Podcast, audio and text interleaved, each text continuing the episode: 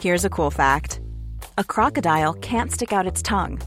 Another cool fact you can get short term health insurance for a month or just under a year in some states. United Healthcare short term insurance plans are designed for people who are between jobs, coming off their parents' plan, or turning a side hustle into a full time gig. Underwritten by Golden Rule Insurance Company, they offer flexible, budget friendly coverage with access to a nationwide network of doctors and hospitals. Get more cool facts about United Healthcare short term plans at uh1.com. Wow! Nice! Yeah! What you're hearing are the sounds of people everywhere putting on Bombas socks, underwear, and t shirts made from absurdly soft materials that feel like plush clouds. Yeah, that plush. And the best part? For every item you purchase, Bombas donates another to someone facing homelessness. Bombas. Big comfort for everyone. Go to bombas.com slash ACAST and use code ACAST for 20% off your first purchase. That's bombas.com slash ACAST. Code ACAST. Hey, I'm Ryan Reynolds. At Mint Mobile, we like to do the opposite of what Big Wireless does. They charge you a lot, we charge you a little. So naturally, when they announced they'd be raising their prices due to inflation, we decided to deflate our prices due to not hating you. That's right. We're cutting the price of Mint Unlimited from $30 a month to just $15 a month. Give it a try at mintmobile.com slash switch. $45 upfront for three months plus taxes and fees. Promote for new customers for limited time. Unlimited more than 40 gigabytes per month. Slows. Full terms at mintmobile.com.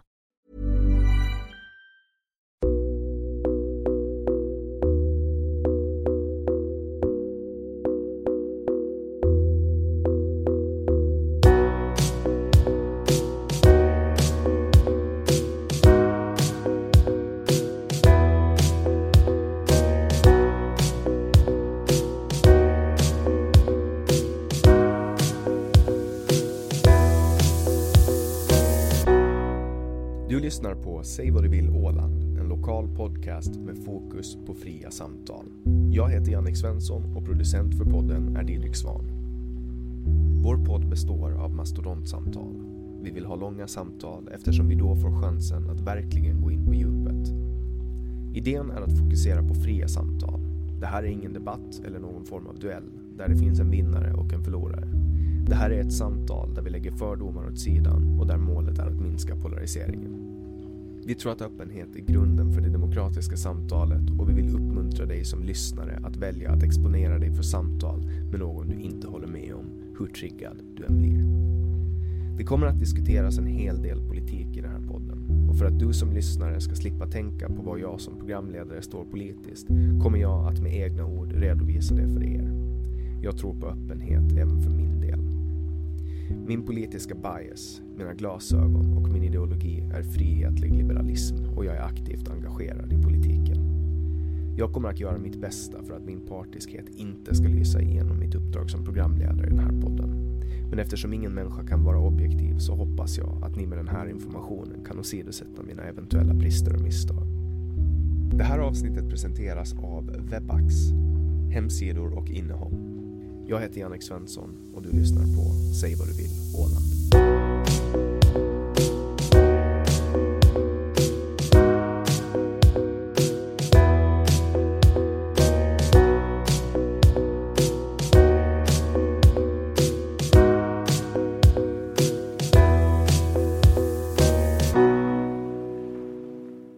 Filip Häggblom är en kreativ person som sysslar med allt från musik och film till teater. Han har ofta någonting att säga om det mesta. Till vardags bor han i Stockholm med sin sambo där han jobbar med kommunikation på Riksteatern. Välkommen hit Filip Häggblom. Tack ska du ha, Jannik. Hur, eh, hur kommer det sig att du alltid har någonting att säga om det mesta? Jag tror inte att det är egentligen någonting egentligen som jag har valt.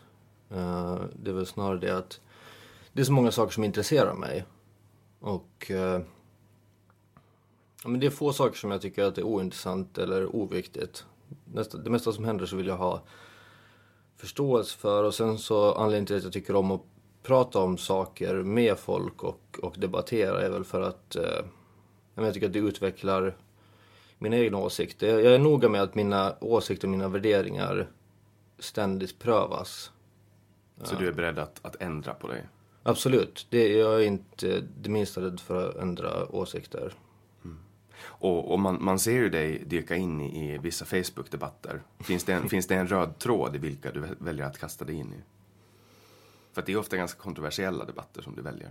Mm. Eh, nej men det tror jag är för att eh, ibland kan jag känna, man kanske, man liksom går till jobbet och så och där diskuteras det mest väder och vind. Och man får inte så ofta liksom möjligheten att, att pröva sina åsikter och, och vässa sin debattteknik och så. Så därför tycker jag att Facebook är, är en bra uppfinning. Uh, för att uh, ja, men det är kul, där kan man slänga sig in i allt möjligt. Uh, jag kan tycka att det är ganska kul att Alltså många tycker att det är utmattande men jag tycker det är ganska kul att, att, att tugga lite med ja, men, ja, rasister och vaccinmotståndare och allt möjligt.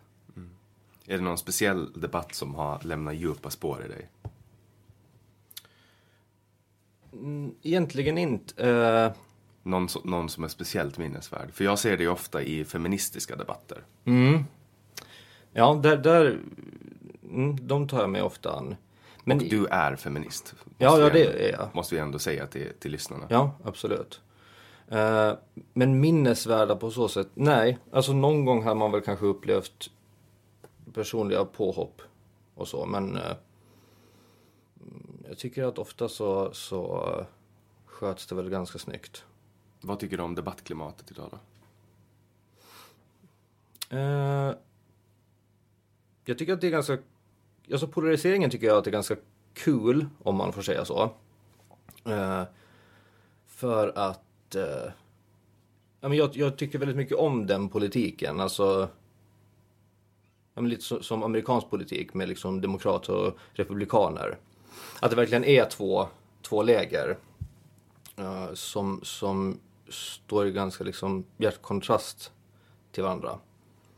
Så, så, så debattklimatet tycker jag väl är, är bra. Det, det är som att det är roligare att debattera nu. Eh, även om det är ganska hårt. Det är ju inte så lätt att vara en snöflinga.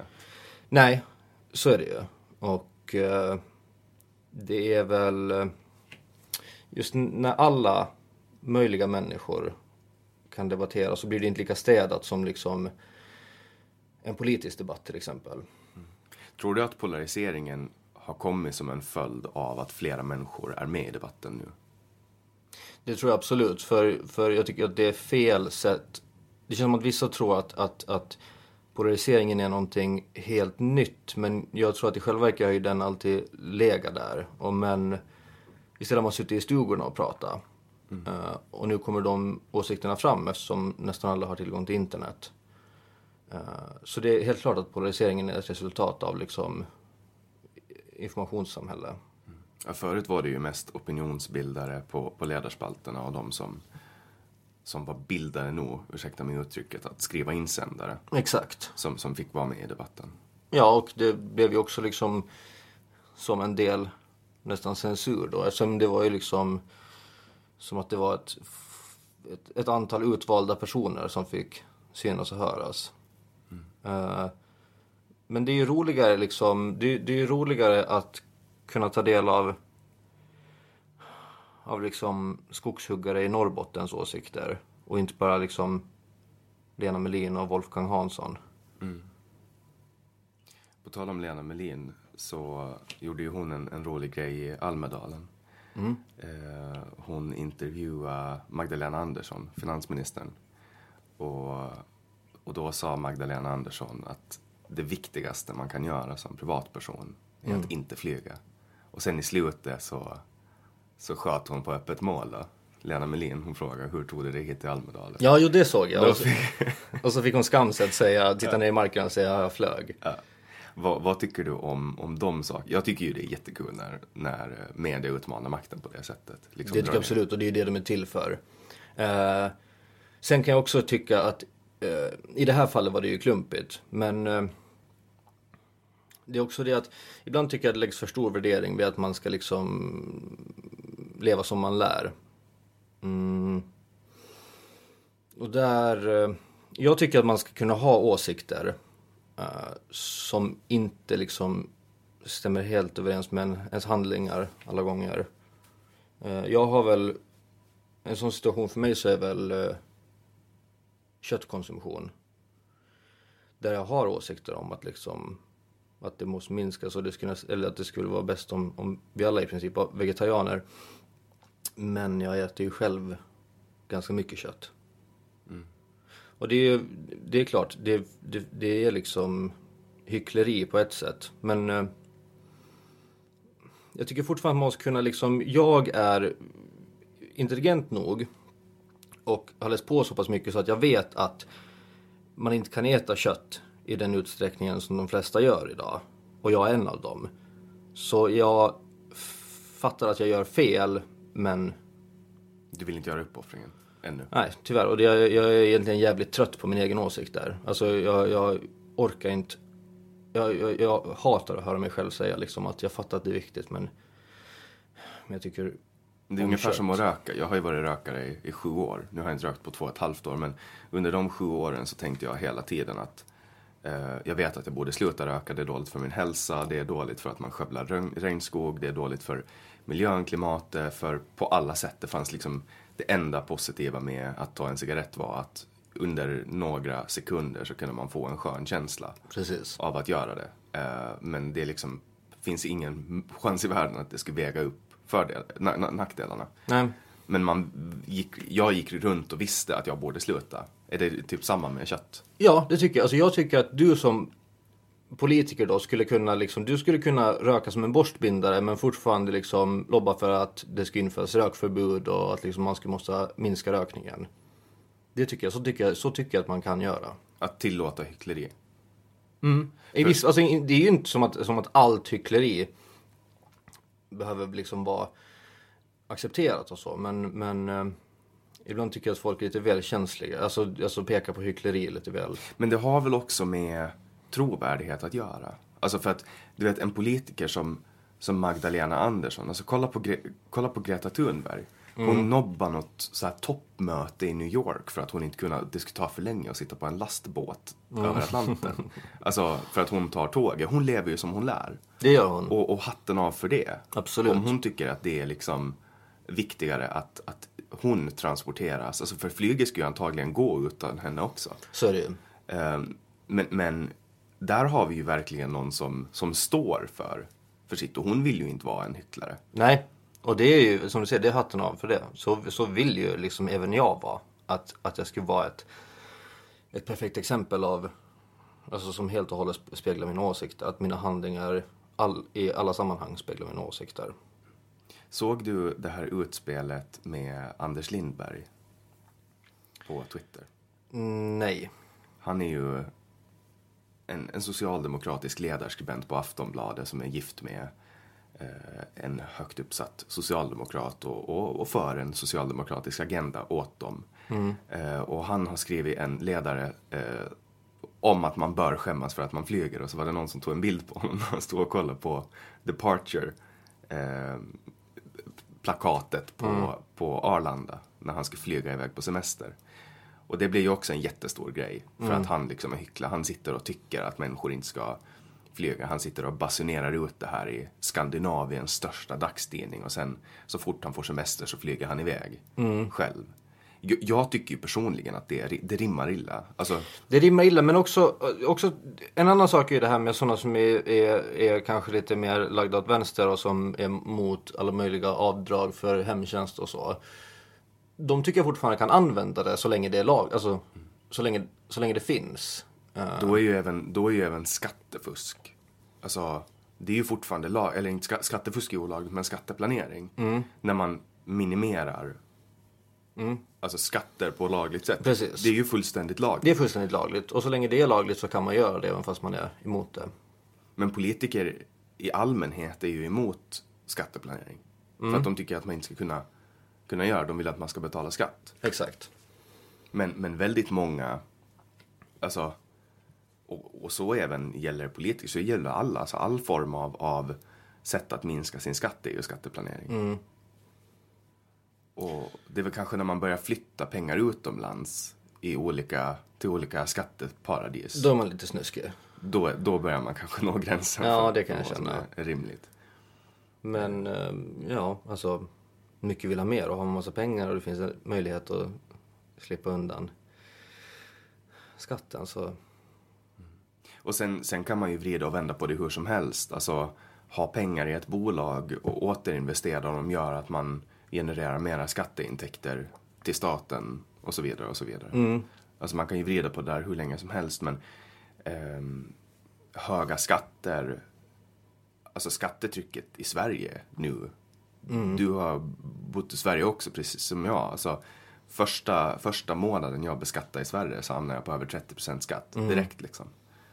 Och det tycker jag, det, det är ju såklart. Men, men där är ju en, en, där är liksom en, en, en skillnad på liksom ens eh, mikro och makrotänk typ. Jag tänker att det, det är tacksamt, speciellt när jag liksom pratar med, med, med bekanta från andra delar av världen, till exempel USA. Så känns det ju tacksamt liksom när jag bor i Sverige att om jag eh, stiger snett på väg hem från krogen så kan jag gå in på sjukhus och säga hej jag har ont i benen, ni måste göra någonting åt det här och det fixas. Uh, och det är väl fint med en välfärd och eh, för att ha en fungerande välfärd behövs ofta ganska mycket skatt. Men lik förbannat så tycker jag det är skitjobbigt när jag vet att jag har en lön och så kommer det in liksom bara en del av det på mitt konto. Sen kan ju jag tänka mig känslan av att jobba hårt i USA, betala pengar och sen tar de de pengarna, flyger ner till något arabland och så dödar de folk. Det skulle jag kanske inte tycka att var världens bästa sätt att... Nej, och börja betala för andras, äh, liksom betala för Donald Trumps bråk med, med andra politiker, det skulle ju inte kännas eh, så tacksamt, nej. Samtidigt har ju Sverige, och det kunde jag känna många gånger, alltså en otroligt enorm offentlig sektor. Alltså ett oändlighetsmaskineri som manglar och maler i evighet. Liksom. Även om de har mycket digitala tjänster, alltså bank-id är ju typ det bästa som har hänt. Exakt. Och, och att kunna liksom logga in på vilken sajt som helst, alltså du kan till och med gå in och spela på ett online-casino utan att registrera dig Ja. eh, privata tjänster. Alltså, och det är ju fantastiskt. Ehm, och så. Men, men sen finns det liksom de här otroligt onödiga myndigheterna, den här svällande stora byråkratin. Och alla de här konstigheterna. Alltså att man måste gå in personligen och, och registrera sig till för att få Ja, det är jättekonstigt, jättekonstiga saker. Sen också det, jag tycker att Sverige, de är så jävla snälla i Sverige. Alltså, det liksom är... Jag tror att man kan bli, det kan bli svårt för en att leva i ett annat land efter man har levt i Sverige. För det är liksom så här... Jag säger inte att det är varken bra eller dåligt, men liksom på mitt jobb kanske det är så här. Där liksom, om jag på något sätt känner, jag jobbar ju liksom halvt offentlig sektor. Känner jag mig det minsta stressad eller liksom jag har överarbetat så då är det bara för mig att åka, he- då åker jag hem bara liksom och, och, och, och vilar och eh, jag, så här, jag hade en, en faktura från Klarna som jag hade glömt betala och då liksom får man hem ett brev där det står så här Hejsan! Eh, eller typ så här Hoppsan! Vi har märkt att eh, du inte har betalat eh, den här fakturan. Vi förstår att det inte är meningen och att det kan finnas mycket annat som stressar en. Eh, du, vi kommer att debitera en extra avgift på 60 kronor. Men var lugn, vi har skjutit upp betalningen en månad. Och det är så här. Om Ber om ursäkt för Ja, att vi precis. är ett företag. precis. Om, det liksom, om det fungerar så så tror jag att man är ganska oförberedd på hur det kan liksom fungera i andra länder. Alltså det är ju också, Sverige är ju ett passivt aggressivt land. Alltså Så för, att, för att aggression finns ju i människan.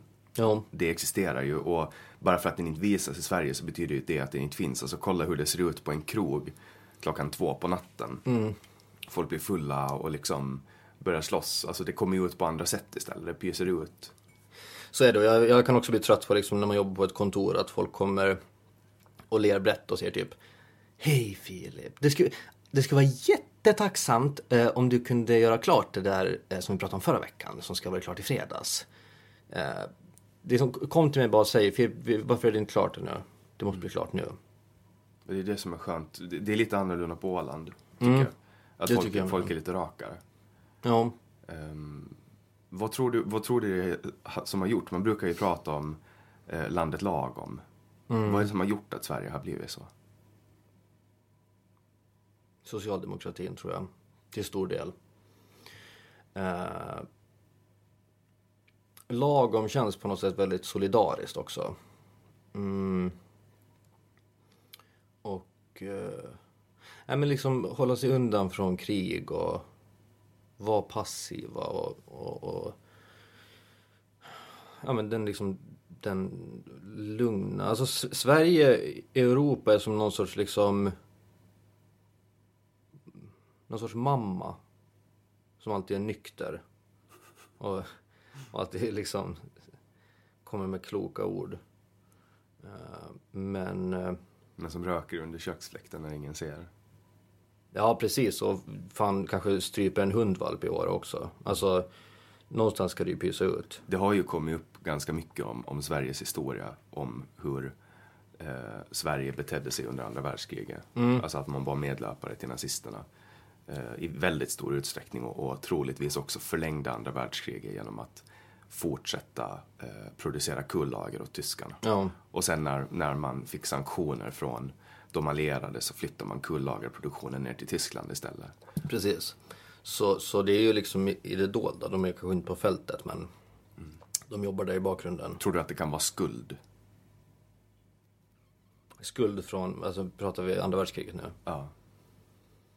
För att det var ju där, alltså, det var ju det som gjorde att Sverige gick så bra. Alltså handeln, speciellt med Tyskland, eh, under andra världskriget gjorde ju att Sverige skar guld.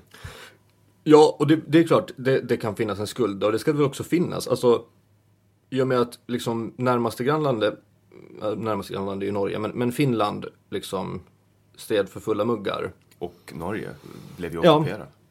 Precis, då liksom vi som finnar då har ju fått göra, fick ju verkligen ta skiten. Medan Sverige liksom tjänar pengar. Det kom ju ett antal tusen, var det fyra, fem tusen svenska soldater eh, till Finland och stred. Ja, och det är ju tacksamt. Och de tog emot eh, flyktingar också, liksom, krigsbarn. Eh, så- där. Men jag tror, ja, alltså jag vet inte eh, om det finns en skuld. Alltså, jag tycker att det här med, med, med, med kollektiv skuld kan bli ganska problematiskt, rätt enkelt. Det är ju ett problem, för vi bär ju, du och jag bär ju ingen skuld för Nej, men jag vet att jag var med i, i vintras på biblioteket hade de, var det typ ett år efter metoo eller något sånt. De hade något evenemang där. Som jag blev inbjuden till att jag skulle läsa upp en text som jag hade skrivit. Och sen var med i en eh, paneldiskussion.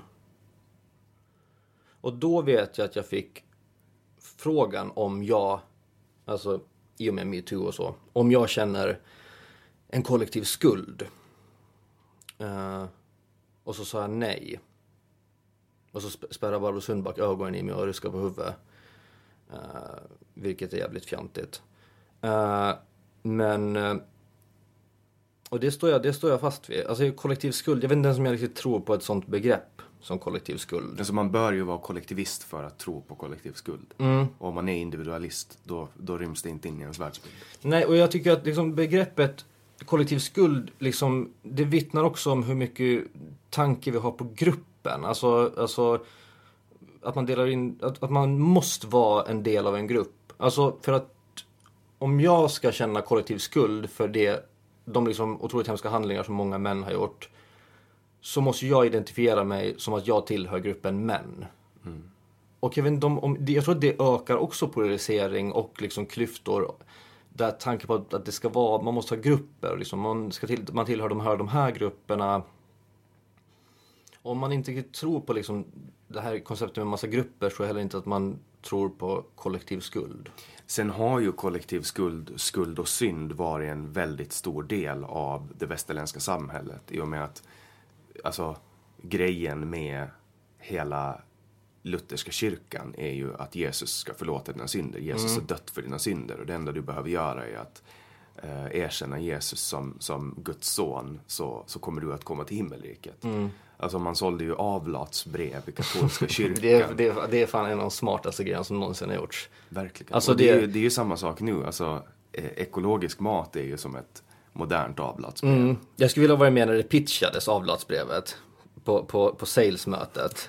Där någon bara, ja, jag, har, jag har en jävligt bra idé faktiskt så vi kan tjäna stålar. Hörni grabbar, alltså, ni, vet, ni vet ju att folk kommer ju hit och de vill ha, eh, de vill ha förlåtelse. Va? Vad, om- vad om vi alltså, sätter förlåtelse på papper? Då kan ju vi ge den till folk. Det är så smart. Alltså jag älskar den idén.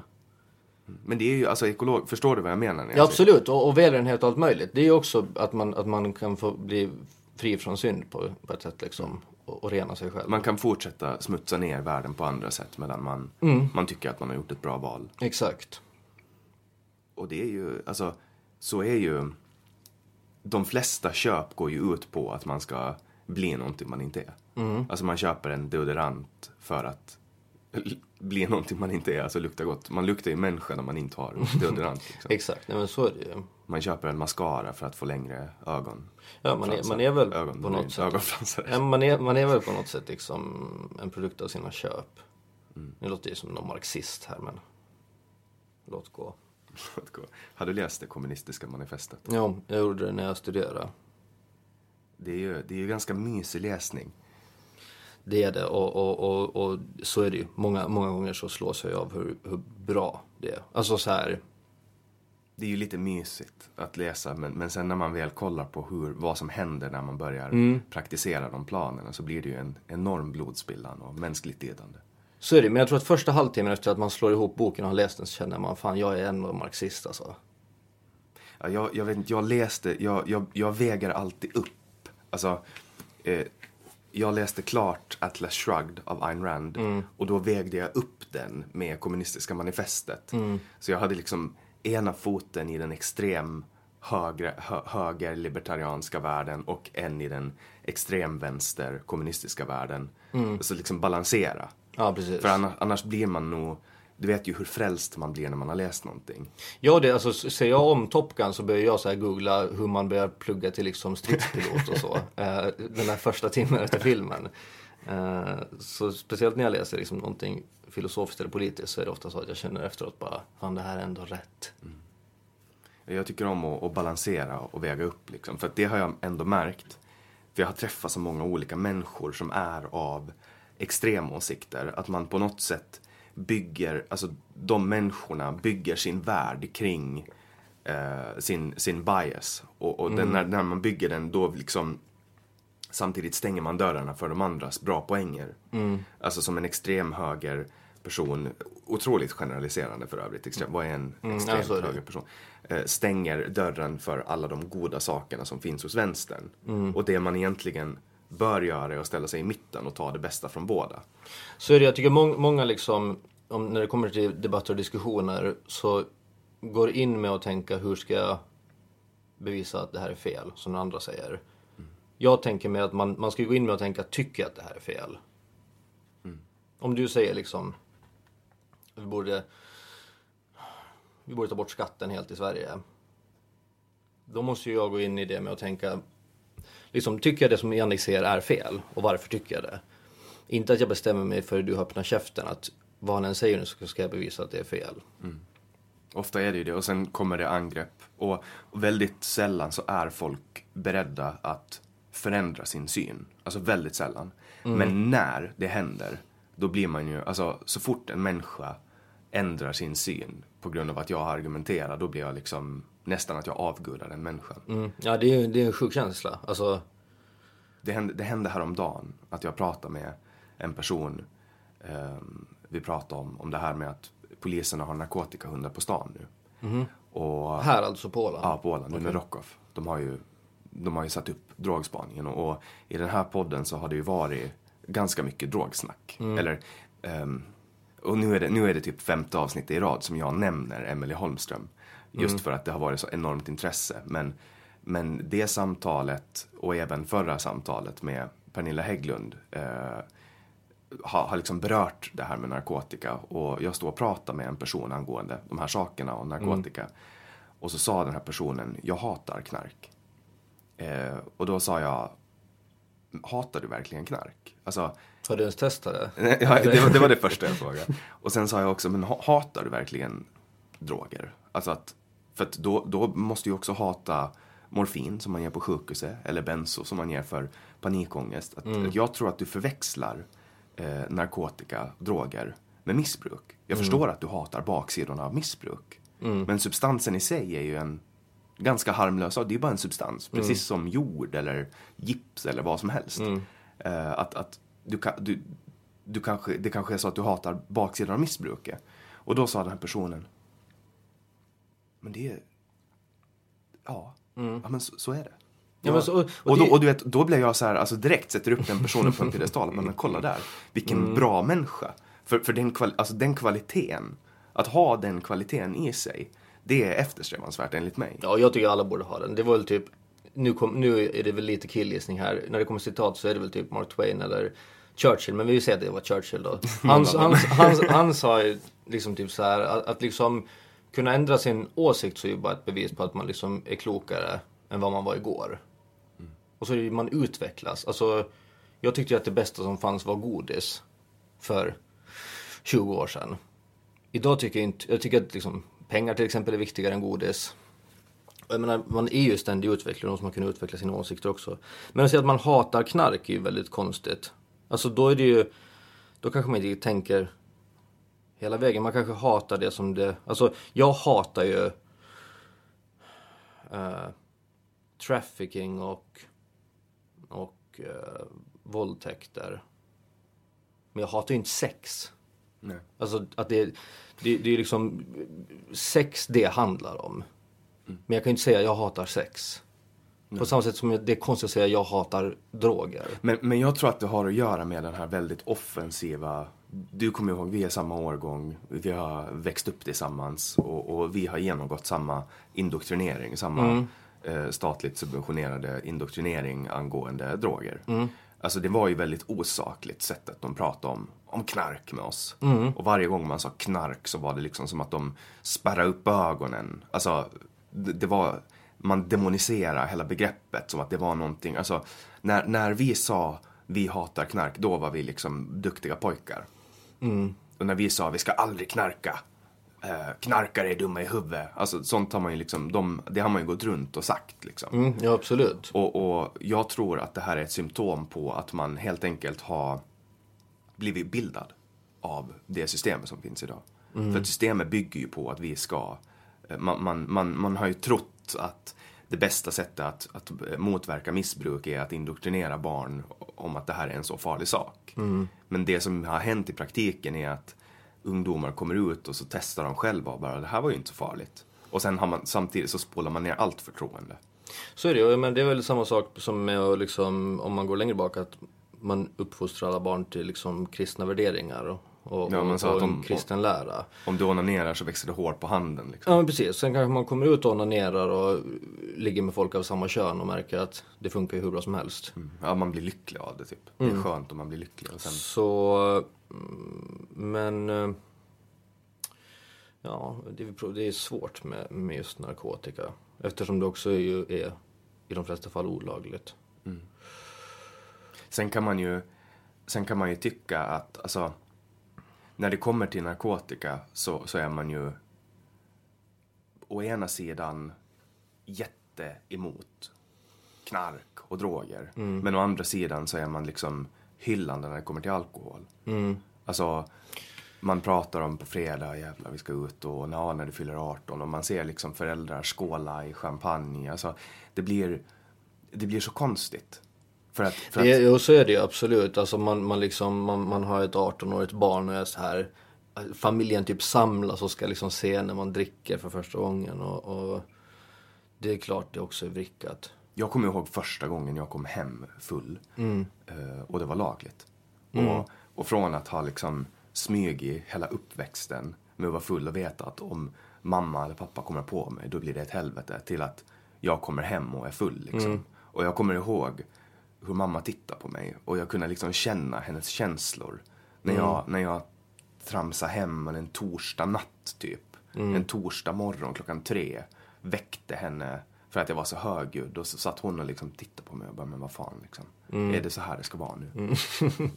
Men jag tycker det var liksom där de där första gångerna man drack. Jag, jag skrev det, jag skrev det i, i, i en bok som jag skrev på förut. Att, att liksom det kändes som att, att det hade funnits liksom en, en, en bubbla som man hela sitt liv hade suttit utanför. Man hade suttit på kräftskivor och tittat på de vuxna. Och så bara liksom tog man en klunk öl och liksom penetrerade den där bubblan. Och kom in i den världen som man hade stått liksom hela sin uppväxt och tittat på. Tittat på folk på Rockoff som drack öl och sjöng med och vuxna på ja, kräftskivor och midsommar och så. och så fick man bara komma in i den bubblan och, och, och förstå vad det var och hur det var att liksom vara full. Eh, och det var ju liksom, det är som ett, som att bli frälst. på något sätt. Ja, det var alltså de första gångerna. Jag kommer ju ihåg hur, alltså för att jag hade hela tiden den här gnabbande. Jag var ju otroligt korpulent som barn. Jag var jättetjock. Eh, och, och det förde, förde ju med sig att, att jag hela tiden var osäker. Jag försökte alltid gömma min kropp bakom stora tröjor. Men så fort jag drack så var det som att jag lämnade den delen av mig någonstans. Eh, och så kunde jag gå runt och bara, jag kände mig till och med snygg. Och, och det gjorde att jag bara ville tillbaks liksom. Jag ville ju vara full hela tiden. Det var ju det bästa jag har varit med om, att få, man bara drack några, vad man nu drack. så det Alltså, liksom- fyra öre under västen skulle man vilja ha dygnet runt. Alltså den känslan liksom. Ja. Men sen, sen kommer ju alltid den här, det ska ut ur kroppen också. Mm, så är det ju. Jag kommer ihåg min första bakfylla. Alltså, jag fick ju panik när jag kände den här känslan. Det var en varm julidag tror jag det var. Och, och, och jag vaknade i, i mitt 1800-tals barndomshem och det var så här supervarmt och jag var dehydrated och hungrig och kissnödig. Alltså det var fruktansvärt. Mm, det är, alltså, när jag, hade, jag har ju en- lite släkt från USA. Och de brukar vara här på sommaren och hälsa på. Eh, Och senast förra sommaren när de var hälsade på så blev jag Släkten. Så, nej, de heter faktiskt inte Häggblom, de heter någonting helt annat som jag inte kommer på nu. Men eh, då pratade jag liksom om så här och koff och så att man då är liksom, det är ut på krogen typ varje kväll och så. Och, för de röker ju nästan uteslutande gräs. Ja, och de liksom sa ju, hur, liksom, hur fan orkar ni med det där? Alltså hur orkar ni med det där liksom, vakna med huvudvärk och helt liksom ja, men illamående och törstig och så. Men kommer ni inte ihåg hur, hur vi höll på när vi var runt 18-19? Alltså vi ringde varandra dagen efter och bara "Jag är så jävla bakfull idag." Hade nästan tävling om vem som var mest bakfull och sen gick vi till Kottipizza och, och drack en och en halv liter cola och satt och pratade om hur dumma vi hade varit igår. Mm. Jag, kan, jag kan sakna att ha, jag kan sakna tiden då man tyckte att bakfyllor var mysiga. Att det fanns en tid då man tyckte nästan det var skönt att bara Åh, jag är så sliten. Och så åkte man och träffade folk och satt och pratade om hur sliten man var.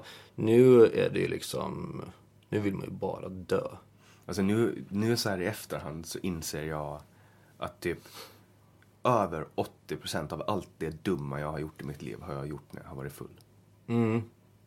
Och att jag gång på gång, vecka efter vecka, har försatt mig i det stadiet. Ja, ja, det, det är ju, det är ju knäppt. Men, men, men, ja. Nu har jag valt att lämna alkoholen bakom mig. Nu har jag druckit på två och ett halvt år. Och det har varit liksom, det är som en befrielse att veta att, att jag behöver inte bli full. Nej, precis. För att förut så kunde jag känna en ångest över att folk var ute. Det var, jag tror det kallas för fear of missing out. Mm, FOMO, ja, som, man, som ungdomarna säger. Ja, och det är ju så här, alltså då som jag, då som jag känner mig som mest liksom, eh, då, då som jag liksom blir nästan lite skamsen är om man ska ut på någon stuga eller så och eh, så köper man med sig öl och vin liksom och så märker jag att jag har köpt för lite och får den här alkoholpaniken. Alltså då känner man ju sig verkligen som en alkoholist. När man sitter på en stuga och är så här, nej, nej, nej, nej, nej, jag har inte tillräckligt med öl, jag måste bli lite mer berusad. Det är ju knäppt. Ja, ja, jag kan relatera till den känslan. Ja, men... eh, Men det är, alltså, det är ju ett, ett sjukt sätt som samhället har lärt upp oss. Du drack, du drack nästan ingenting förrän du blev. Jag hade ett nykter, jag, nej, jag var nykter från att jag var, jag hade smak, alltså jag hade druckit några gånger, men från att jag var 17 till jag var 18 så var jag helt spik nykter. Jag kommer ihåg det, för jag var ju ut och slå runt på helgerna. Och du kom sällan med. Men sen när du blev 18, då var vi ute var, Du var ju DJ då. Exakt. Eh, Vi var ju ute varje fredag, lördag och onsdag ja, i typ två år. Men det var lättare när det blev lag, alltså tillåtet, när jag fick dricka lagligt. Ja. Jag tror att anledningen till att jag inte drack när jag var yngre var för att dels tyckte jag det var lite skrämmande. Alltså att, att, att tappa kontrollen på det där sättet. Eh, det kan jag känna fortfarande. Alltså jag har aldrig riktigt klarat av att bli så där full som många blir. Jag, jag förstår inte hur vissa, alltså, man kan se folk ute, speciellt när man är hemma på Åland. Som tittar i kors och kan knappt stå. Vi skulle, ju- vi skulle ju kunna namedroppa, men jag tror att Ja, alla på Åland vet vem vi pratar Men liksom, om. och häller i sig en shot. Då. Eh, det är någonting, det, det har jag svårt att klara av. Alltså det är ingenting jag vill heller men. Blir, blir det, så- alltså känner jag att jag liksom har druckit för mycket så söker jag mig till en säng. Men samtidigt så är det ju mycket som har hänt. Alltså, när vi fyllde 18, 2012, Mm. då fick man köpa... Då fanns det ingen begränsning på hur mycket man fick köpa. Man kunde köpa en shotbricka. Exakt. Det, sen, sen kom ju det en regel med en shot, en drink. Och det tyckte man ju var så jävla analt. Ja, jävla OMHM. Ja. Skitar. Och, och då också uteserveringarna. Och Rockoff, det röktes ju massor. Alltså, det var ju hela tiden som folk satt med sig. Men nu är det liksom, den här skammen verkar ha bitit på folk. Alltså, folk röker mindre, tycker jag. Så kan, ja men det tror, det tror jag absolut.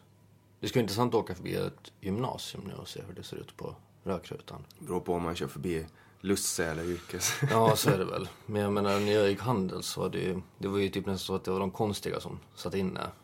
Vi står ju typ utanför entrén då. Det Ja. får man inte göra nu. Nej.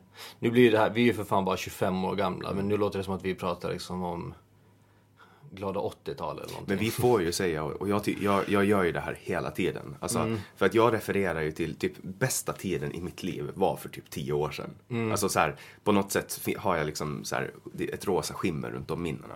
Och det var så här runt 2009, för att det var då jag blev en man.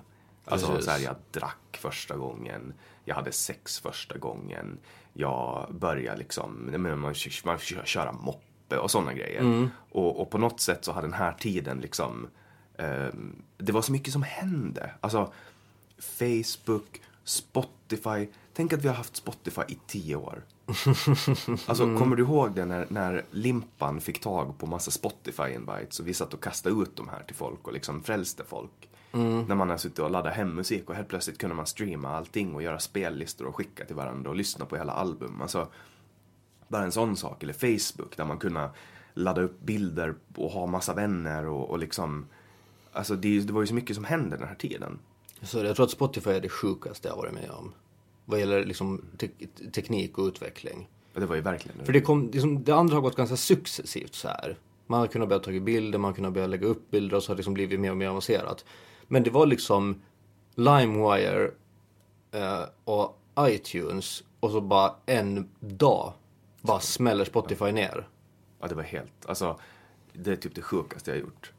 Var när jag började söka på olika... Jag började söka på olika band och vad jag än sökte på så kom det upp. Mm, jag, jag tänkte så här, ja, jag testade ABBA och så bara, ja de fanns. Och bara blev man manisk och bara satt och sökte och försökte, här, om jag söker på något svenskt litet band, vad fan de finns också.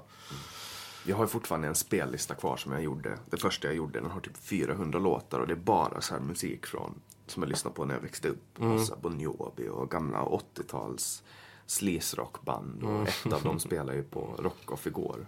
Så att, Ja.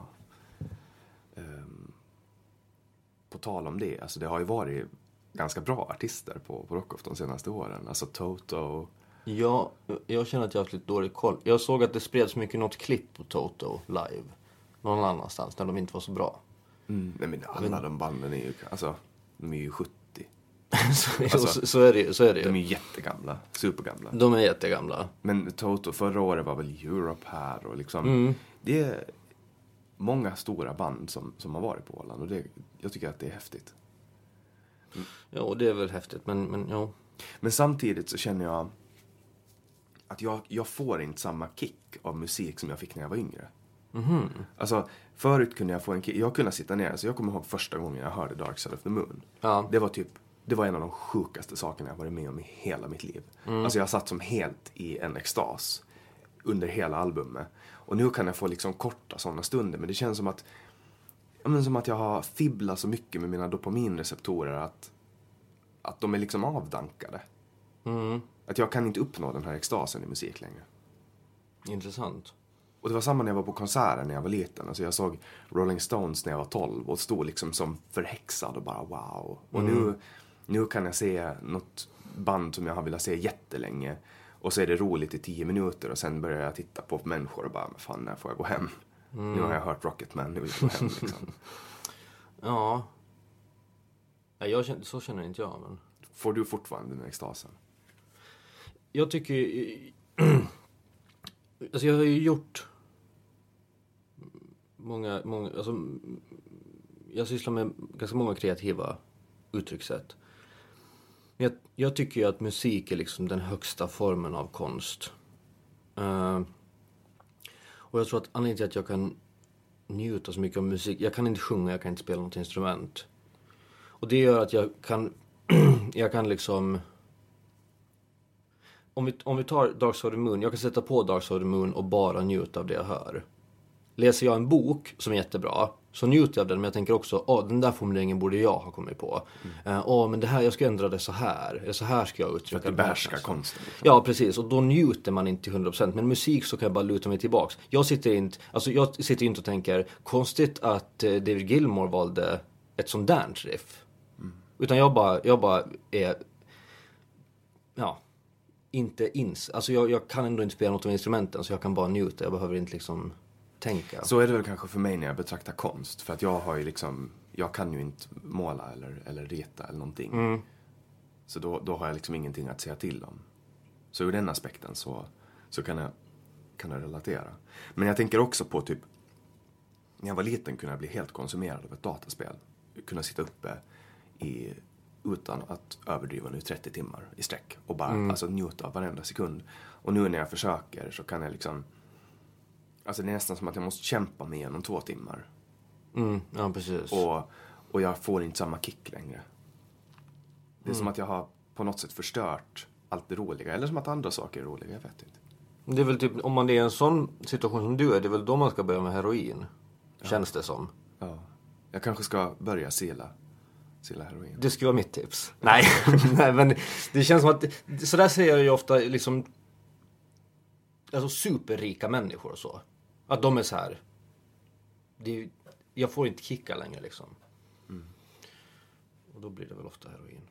Folk säger att det är kul att vara rik i några månader. Mm.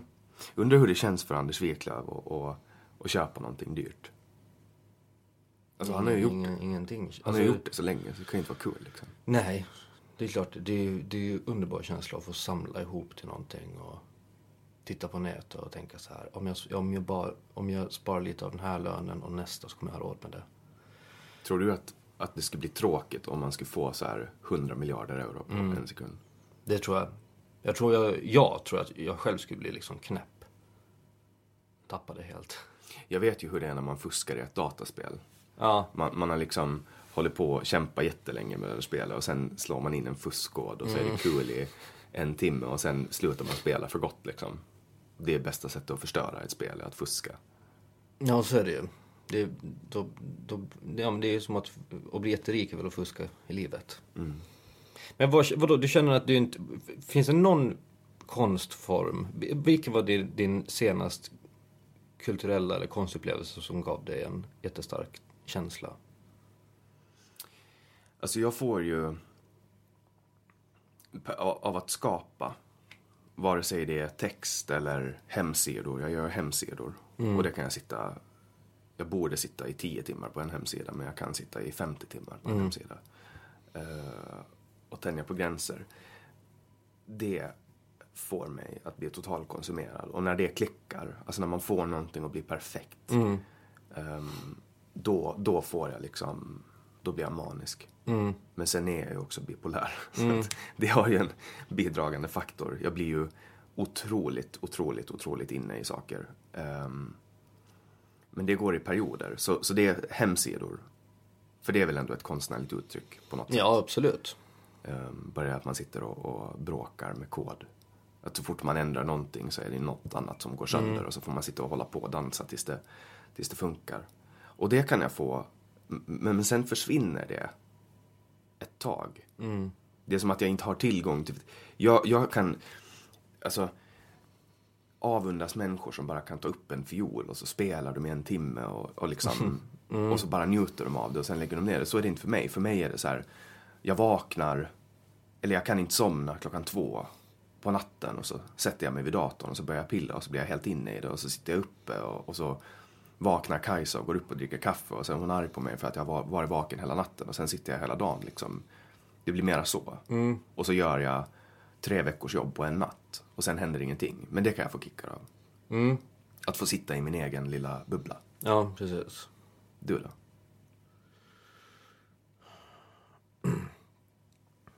Ja, eh... Nej men jag tycker, jag, jag får också kickar av, av skapandet. Såklart. Alltså, och, och jag måste... Jag, jag, det hade funkat för mig att jag så här bestämmer, i, i övermorgon ska jag sitta två timmar och skriva. Då blir det sällan av. Utan det är liksom när, när det faller på så sätter jag mig och skriver bara. Eh, När det kommer. Ja, exakt. Och eh, nu här i, i sommar har jag börjat måla lite. Vilket jag tycker är, är mm, skithärligt. Det är värsta meditationen. Det kan göra ont också. Det kan vara, det kan vara ganska känslosamt att måla också. Eh, men eh, jag tror att det, det är ett nytt uttryckssätt för mig. Och det gillar jag. Och sen får jag också kickar av att konsumera. Främst nästan musik. Konsumera som i köpa. Nej, utan konsumera som är att lyssna på musik och få kickar utav det. Mm. Känner att det är musik jag oftast får kickar Jag tänker så av. att du köper Blue av eh, Eiffel 51 eller vad de heter på, på iTunes så får du en kick. Bara, Ja, det, det, 99 ska, cent. det ska vara konstigt om jag får kicka och göra om pengar. Nej, men, nej, Det men, får ju jag. Ja, eh, det får man väl egentligen, men på, på något sätt. Jag får ju det på ett sjukligt sätt. Ja, jag tror att jag fortfarande är inom den friska skaran när det kommer till eh, att göra av med pengar. Även om det går snabbt när lönen kommer. Idag alltså, 25. Men, eh, nej men alltså lyssna på musik. Det, det, det är då jag oftast får, känner liksom, det är då jag kan, kan gråta och skratta och, och, och känna de, de starka känslorna. För att eh, det är för att, jag, för att eh, musik och i och för sig konst är de enda... det, det, det är två konstformer som inte förlitar sig helt och hållet på ord. Och jag tycker våra begränsningar som människor så är i de flesta fall vårt språk. Eh, det är det som alltid kommer att göra det svårt för oss. Det, det, det är ofta roten till allt är vårt konstruerade språk. Tror du att konst är ett, um, vad ska man säga, socialt accepterat sätt för vetenskapligt lagda personer att gå in på det andliga planet och ta inspiration och omsätta det till praktiskt? Om du förstår vad jag menar? Ja, jag förstår vad du menar. Ja, alltså med, när det kommer till andligt, det är egentligen bara liksom vad man väljer att... Alltså om, om man väljer, där har vi en fråga om språk. Alltså vad man väljer att kalla Gud eller ande och så. Alltså prata med en, med en, en rymdforskare och, och be honom eller henne förklara liksom eh, universums oändlighet och ljusår och liksom parallella universum och så. Den personen skulle ju lika bra kunna sätta begreppet ande eller gud på det oändliga och det som... För pratar du med någon som forskar med rymden så kommer du att kunna ställa många frågor som den kommer att svara liksom, det vet jag inte. Det kan jag inte svara på. Och då skulle man ju kunna kontra med att säga, men varför kan du inte kalla det för gud eller ande då? Det som inte du kan förklara eller har svar på. Mm. Eh, och man kan ju väl, alltså jag skulle väl kunna kalla mina liksom konstnärliga upplevelser för andliga. Eller liksom en högre makt. För du vet ju precis som jag att när man sitter ner och skriver, det är ju inte jag som kommer på det. Det är ju någon form av kanalisering som sker. Jag sätter mig ner och så blir jag en översättare. Förstår du vad jag menar? Att jag översätter någonting som kommer till mig och jag kan inte tvinga ut det. Nej. Nej, så är det Och det är så, så mina manus har, har kommit till att eh, det börjar med några röster i huvudet. Och sen blir det ett helt gäng med, med folk som pratar i huvudet konstant. Och då måste jag skriva ner det. Och det är då jag sitter och tänker att det är så jävla lätt att skriva. För de bara håller, de pratar på i, i mitt huvud och jag, bara, jag, jag sitter och transkriberar typ. Eh, Det de säger. Var det så du satte upp din pjäs? Mm. Exakt så gick det till. Därför det gick så snabbt att skriva den också. Det var, du omsatte din schizofreni i praktik. ja, precis. Skrev ner vad de sa. Alltså det, då, då känns det som att jag fuskar nästan. Nej, men för jag, jag kan också känna den att, alltså att inspiration, jag har alltid beskrivit inspiration som, som trådar som faller ner. Alltså som sköra trådar som faller ner och att jag kan framför ögonlocken, att jag kan dra i dem och drar jag för hårt så går de av. Men drar jag försiktigt så, så kan jag liksom fortsätta dra i dem. Men det tar alltid slut liksom. Jag, jag förstår inte folk som, som har alltså, så oändligt mycket kreativitet. Alltså typ eh, Lennon McCartney. När de höll på, alltså. På de få åren som de spelade tillsammans så skrev de ju över 300 låtar liksom. Hur fan gjorde de? Visserligen var det ju väldigt mycket trams också. Ja, så är det. Man kan ju sjunga, ja, så är det. De Alltså, tramsar ju väldigt mycket och jag tycker att det är jättekul att lyssna på gamla Beatles eh, recordings. Alltså, Bläckfiskträdgårdar och... Ja, och sen finns ju de här anthology-skivorna där de har liksom, men typ, de jomsar runt i studion. Jag tror att det handlar om, om, om sällskap. Det, det som jag saknar nästan mest så är... Eh, många av dem jag ser upp till, som är kanske liksom amerikanska manusförfattare och så. De liksom pratar ofta om att de var kanske ett gäng på fyra, fyra personer som hade samma inriktning. Och bara satt och bollade manus och skrev och lånade av varandra och så. Och kommer man in i ett sånt sällskap så tror jag att man kan bli liksom, då kan man börja göra Kanske konkurrera lite också. Ja, precis. Man utmanar varandra och man hjälper varandra och så. Eh, då tror jag att, att, att man kan liksom spåras till att producera massa saker. Som Strindberg och, och Werner von Heidenstam. Ja, man ska ju gärna sitta liksom på de här Gyllene Freden och vad fan de heter liksom. Mm, och, och, och bara och, och, dricka absint och, och, växla manus. Och, rulla sin mustasch. Ja, det var tidigare det. det var tider. Du kan ju nästan rulla, alltså tar du bort ditt helskägg och bara lämnar mustaschen. Så kan du ju vaxa och lämna, för du har ju ett ordentligt helskägg. Det har jag och, och det känns, det, det trivs med. Lite varmt på sommaren men, men jag, vill, jag, jag, skulle- jag skulle gärna se ut som någon gammal knäpp filosof, gubbe. Du har ju alltid haft skägg. När vi var 14 så hade du skägg. Jag hade sådana pälsfläckar kring strupen, typ. Det var där det började. Där, där, där har jag kala fläckar. Ja, Nu, jag har ju fortfarande ingen skäggväxt. nej, Jag har dåliga gener. sörjer du det? Alltså, ibland önskar jag att jag skulle kunna alltså, få en så här charmig eh, två dagars skägg, skäggstubb. Ja, precis. Eh, det kan jag sakna. För nu om jag får en, en två dagars skäggstubb så ser jag ut som en 15-årig moppepojke som får här en flottig musch som liksom sticker ut som någon sån här tentakler. Så här konstig, awkward.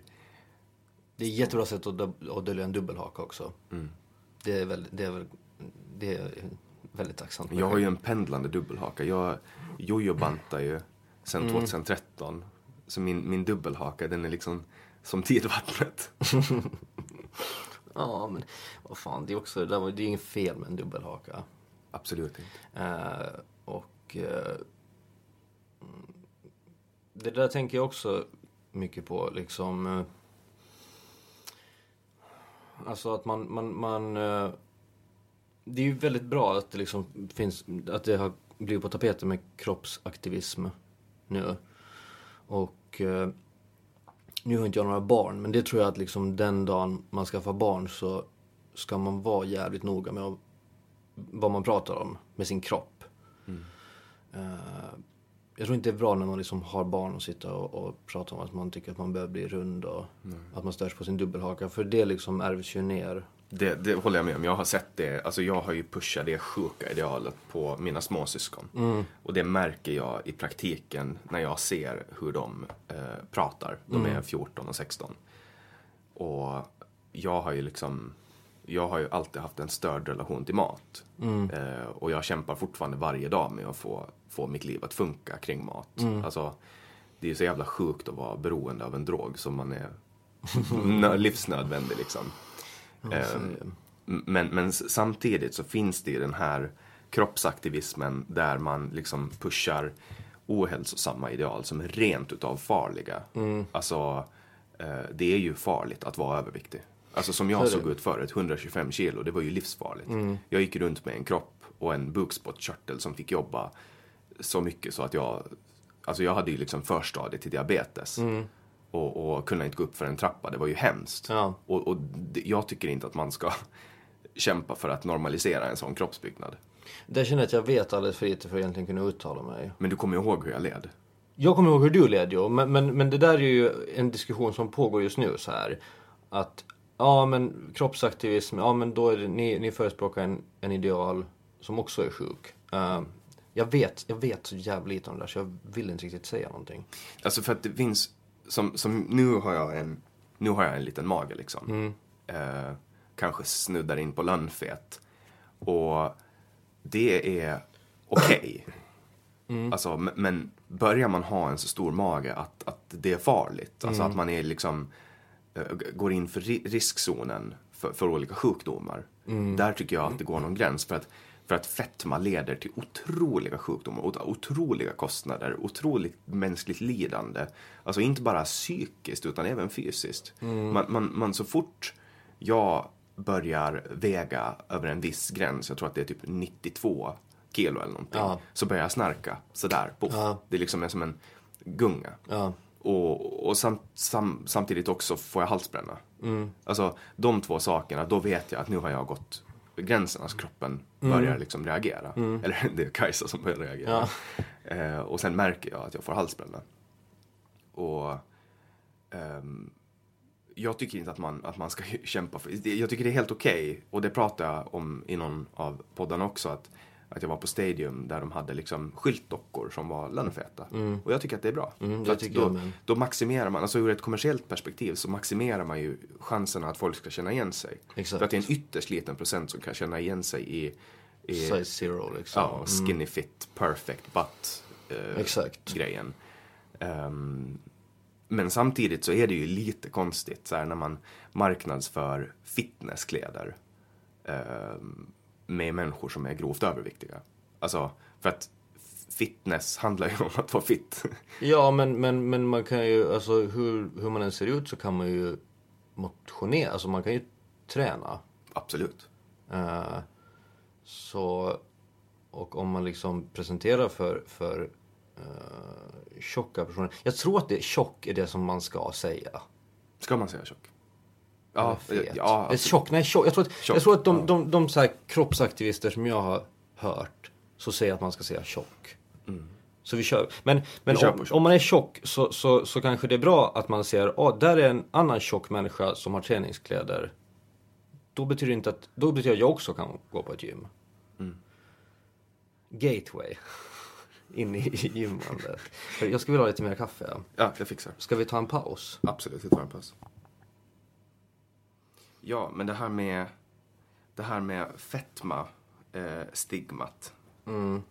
Vad, vad tror du att man kan göra för att alltså, hitta någon balans? För att nu känns det ju som att å ena sidan så, så finns det den här mode eh, sidan som vill att man ska vara smal och snygg och vältränad. Och på andra sidan så finns det kroppsaktivister som, som vill att man ska vara tjock och Finns det någon mitten? Vad, vad är mitten? Är det pappa, pappakropp? Att man- Dad bod. Mm. ja, alltså.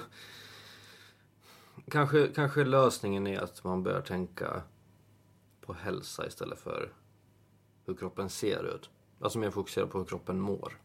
För utseende är ju en manifestation av hur kroppen mår. Alltså om man äter för mycket, då lagrar man överskottsenergin och då blir man tjock. Svårt också att bara tänka hälsa. Alltså, vem fan vill inte se snygg ut naken? Det vill ju alla, nästan. Ja, om man inte kan komma dit så, så får man ju försöka förändra idealen till att man är snygg om man är tjock. Det är så jag tänker. Ja, så är det. Men det känns som en, en eh, jävla kamp. Jag mår ju dåligt när jag är tjock och jag är ju tjock lite nu och då. Ja, Och eh, sen går jag ner jättemycket och det har att göra med att jag börjar träna i perioder och äta jättenyttigt i perioder och sen händer det någonting som gör att jag inte orkar upprätthålla det. Jag faller ner i en, en depressiv fas i min sjukdom eller, eller nå- någon yttre omständighet som jag skyller på gör att jag börjar äta för mycket och börjar träna för lite. Och, och det som är mest slående, förutom att, att jag hatar att se mig själv när jag är tjock, är att jag mår dåligt. Alltså jag bär en känsla i kroppen av att jag är tung, magen mår inte bra, sinnet mår inte bra. Det är liksom en känsla som inte går att släppa. Det är jobbigt att gå och röra sig. Jag känner mig ständigt obekväm liksom. Och jag tror att de flesta har den här känslan som är överviktiga. Mm. Men då är det liksom, du fokuserar på din, din kamp. Sen tycker jag samtidigt, jag, jag vet ju själv att jag dömer ju inte folk för att de är tjocka. Nej, nej det, det, det gör man. Alltså, Men jag tror att alla dömer mig. Att jag är ett undantag. mm, ja, men så är det ju verkligen. När man, alltså, man är ju så jävla kritisk mot sig själv. Det är väl alla människor känns det som. Eh, Men jag kom faktiskt på en bra sak igår med att jag har tappat formen och, och gått upp 15 kilo sen jag flyttade till Åland. Och det är att jag ska på ett bröllop i sommar. Och det jag har oroat mig mest över är att jag måste köpa en ny kostym. mm. Men nu har jag kommit in i en vikt att jag kan ha min. Nu kan du fylla kostymen. Ja, exakt. Ja. Så det finns ju, man får ju ta det positiva. Jag sparar väl 400 euro eller vad kostar en kostym? Ja, det kostar mycket. Jag ska också köpa en nu. Också bröllop. Ska du på samma bröllop som mig? Det tror jag inte. När ska du på bröllop? Augusti 17. Ja, Okej, då är det inte samma bröllop. Eh, men... eh, jag vet inte, alltså... Kroppen. Det är ju en ständig kamp. Du leder ju av, du ju av tvärtom från mig. Vi umgicks Ja, ju. verkligen. Och det det här, det här, vi kanske ska klargöra vårt band till lyssnarna. Ja, Vi växte upp tillsammans och umgicks med varandra varje dag precis. under många år. Ja. Och gjorde egentligen alla milstolpar tillsammans som man kan göra under en uppväxt. Från att vi var 14 till att vi var 21. Så umgicks vi i princip varje dag. Och då var vi Katja, Kaj och Bente Bent. Ja.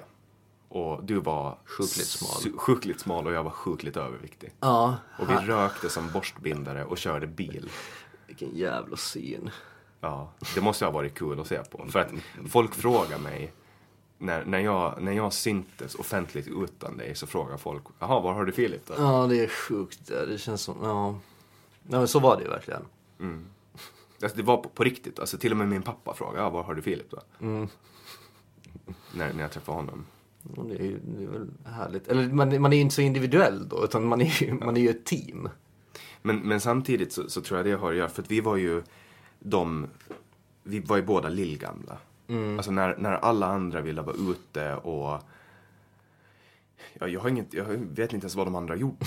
Så ville ju vi sitta och prata om, om poesi och musik och allt, men kanske inte så mycket poesi, men, ja, men visst po poesi, vi pratar om poesi. Alltså vi pratar om allt. Och, och, och filosofiska diskussioner. Och, och det här börjar ju redan, jag körde moppebil liksom. Och vi åkte runt och lyssnade på musik och du, var, du var den ständiga uppfyllnaden i, i passagerarsätet. Mm, det är många mil som avverkas i den moppebilen. och sen Volvo S40 också, herre jävlar. Ja. Ja det, var, det var en här, det var en raggarkultur nästan. Ja. Glida bil. Det är svårt att förklara för människor nu när man bor i Stockholm. Att ens uppväxt var liksom att glida runt i en bil. Och åka till olika ställen. Exakt. För att röka tobak. Det är... Men sen var ju det ett progressivt moraliskt förfall med att man till sist började röka i bilen med fönstret öppet och sen gled fönstret längre och längre upp och till sist satt man och rökte i bilen och bara sket i allt. Ja. Ja, men det är väl... Men jag, jag, tror, jag tror att våra... Alltså nu, nu, nu överdriver inte jag när jag säger eh, tusentals timmar av diskussion. Alltså för att det, är, det måste vara tusentals timmar. Ha, ha förändrat mig i grund och botten. Jag tror att det är det som har gjort mig så verbal som jag är idag. Mm, ja, men det är ju ett sätt att, att ständigt pröva så och ständigt liksom vässa sig. För sen, sen bråkar vi ju massor. Ja, Men vi exakt. blev aldrig ovänner. Ja, men det är svårt att utvecklas om man är, alltså, omringar sig av ja-sägare. För vi debatterar ju otroligt mycket. Ja, jo, verkligen, verkligen. Och sen fick vi ha andra människor att lösa våra argument. Precis. Ja, det tror jag är jävligt bra. Alltså det, det, det tror jag också Det var ju oftast mig. de som jobbar på SO som fick lösa Ja, det är ju konstigt. Det var, det, liksom, det var moderatorerna som man åkte till och Mm. så, så fick de medla fred. Mattias Snellman och Tört. Ja, gud vad de har fått höra. höra, ja, verkligen. Men jag tror att så här. Alltså när man var yngre tyckte man, så var det ändå som, i alla fall jag. Eh, då tyckte jag ännu mer om att vara kontroversiell. Nu tycker jag om det. Men, men jag är kontroversiell med åsikter som jag verkligen står för. När man var yngre kändes det som att man kunde typ hitta på åsikter bara för att de var kontroversiella. Mm, dra en Stefan Toivonen. Ja, precis. Och liksom inte ens egentligen stå bakom dem. Utan bara säga dem för att det var punk. Ja. Nu är det ju liksom... Det var som när Johnny Rotten hade en, en eh, fuck, Dark, fuck Pink Floyd-tröja, eller Fuck Dark Side of the Moon. Mm, Han älskar Pink Floyd. ja, precis. Men då är det som man vill vara...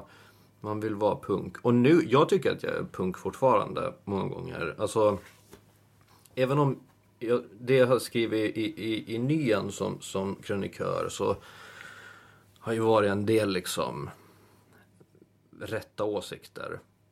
Som jag tycker att det är ganska enkelt att, skriva om sånt. eh, för man får ofta medhåll. Eh, Feminism, globalism, Precis. öppenhet. men sen fick jag mycket skit för min sista krönika. Vad handlar den om? Den handlar egentligen om att, alltså, jag tror att det var många som störde sig på att jag avslutade med att jag föraktar människor överlag. Förutom typ min familj och mina vänner och så. Eh, jag ville väl, alltså jag tyckte jag hade skrivit så mycket liksom om solidariska saker och stora frågor och hur vi måste hjälpa varandra och så. Och blev trött på mig själv. Så då ville jag förklara att jag i grund och botten är egoist. Och eh, för det mesta har, har ja, men, mer eller mindre föraktar människor. Eh, och det var ju inte, inte populärt. Speciellt inte hos nyansläsare kan jag tänka mig. Nej, det var ju det folk skrev liksom. Att så här, vet inte den här, den här grabben att Nyan är en röd tidning. Och det märk, jag tycker att det märks ganska tydligt nu att Nyan är en röd tidning. Jag har jättedålig koll egentligen på, på, på tidningar nu. Jag, har ju, jag skriver inte längre för Nyan. Uh, dels för att jag har haft så mycket annat att göra. Uh, och sen kanske det måste bli lite frysbox på mig. Efter, Efter den efter. Jag vet inte om det var så, det, det kan jag inte uttala mig om. Men eh, det är kul. Alltså det, det, det, var en, egentligen en Facebook-tråd som startade som den krönikan. Där många diskuterade den utan att egentligen tagga mig. Men sen via min svärmor fick jag reda på att den här tråden fanns så då gick jag in där och kommenterade. Eh, men alltså. Jag tror att många tänker att, att, det, är för att det är för att han är ung som han liksom är någon sorts ni, ung nihilist. Men eh, jag, jag känner en sådär. Jag, det är därför jag tror att jag, jag skulle inte egentligen kunna jobba med, med politik i den aspekten. Uh, jag, jag tycker mer, alltså jag, jag är mer filosofisk än politisk. Mm.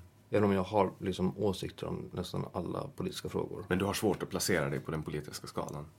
Mm, det har jag verkligen. Jag, jag, jag, jag, jag, jo, det, har, det är omöjligt känns det som. Eh, men det är, väl kanske för, det är väl kanske för att jag vill liksom... Jag vill leva mitt liv ut efter en filosofi och inte ut efter en politik. Har du någon filosofi? Ja, alltså... Det har jag väl. Alltså jag, jag har ju... Jag har väl en, en egen filosofi som är plockat från alla möjliga håll. Uh, jag, jag tror att uh, livet... Alltså, alltså om man pratar liksom den verkligen, verkligen klassiska frågan, meningen med livet. Uh, så är jag helt säker på att, liksom, att det finns ingen, ingen bestämd mening. Utan det är meningar, meningen måste man själv skapa. Och jag tror att för många så är meningen med livet att förminska lidandet. Avsaknaden av lidande så är meningen med livet för många. Men det är först genom lidandet som man lär sig om eh, sin existens och, och världen omkring sig.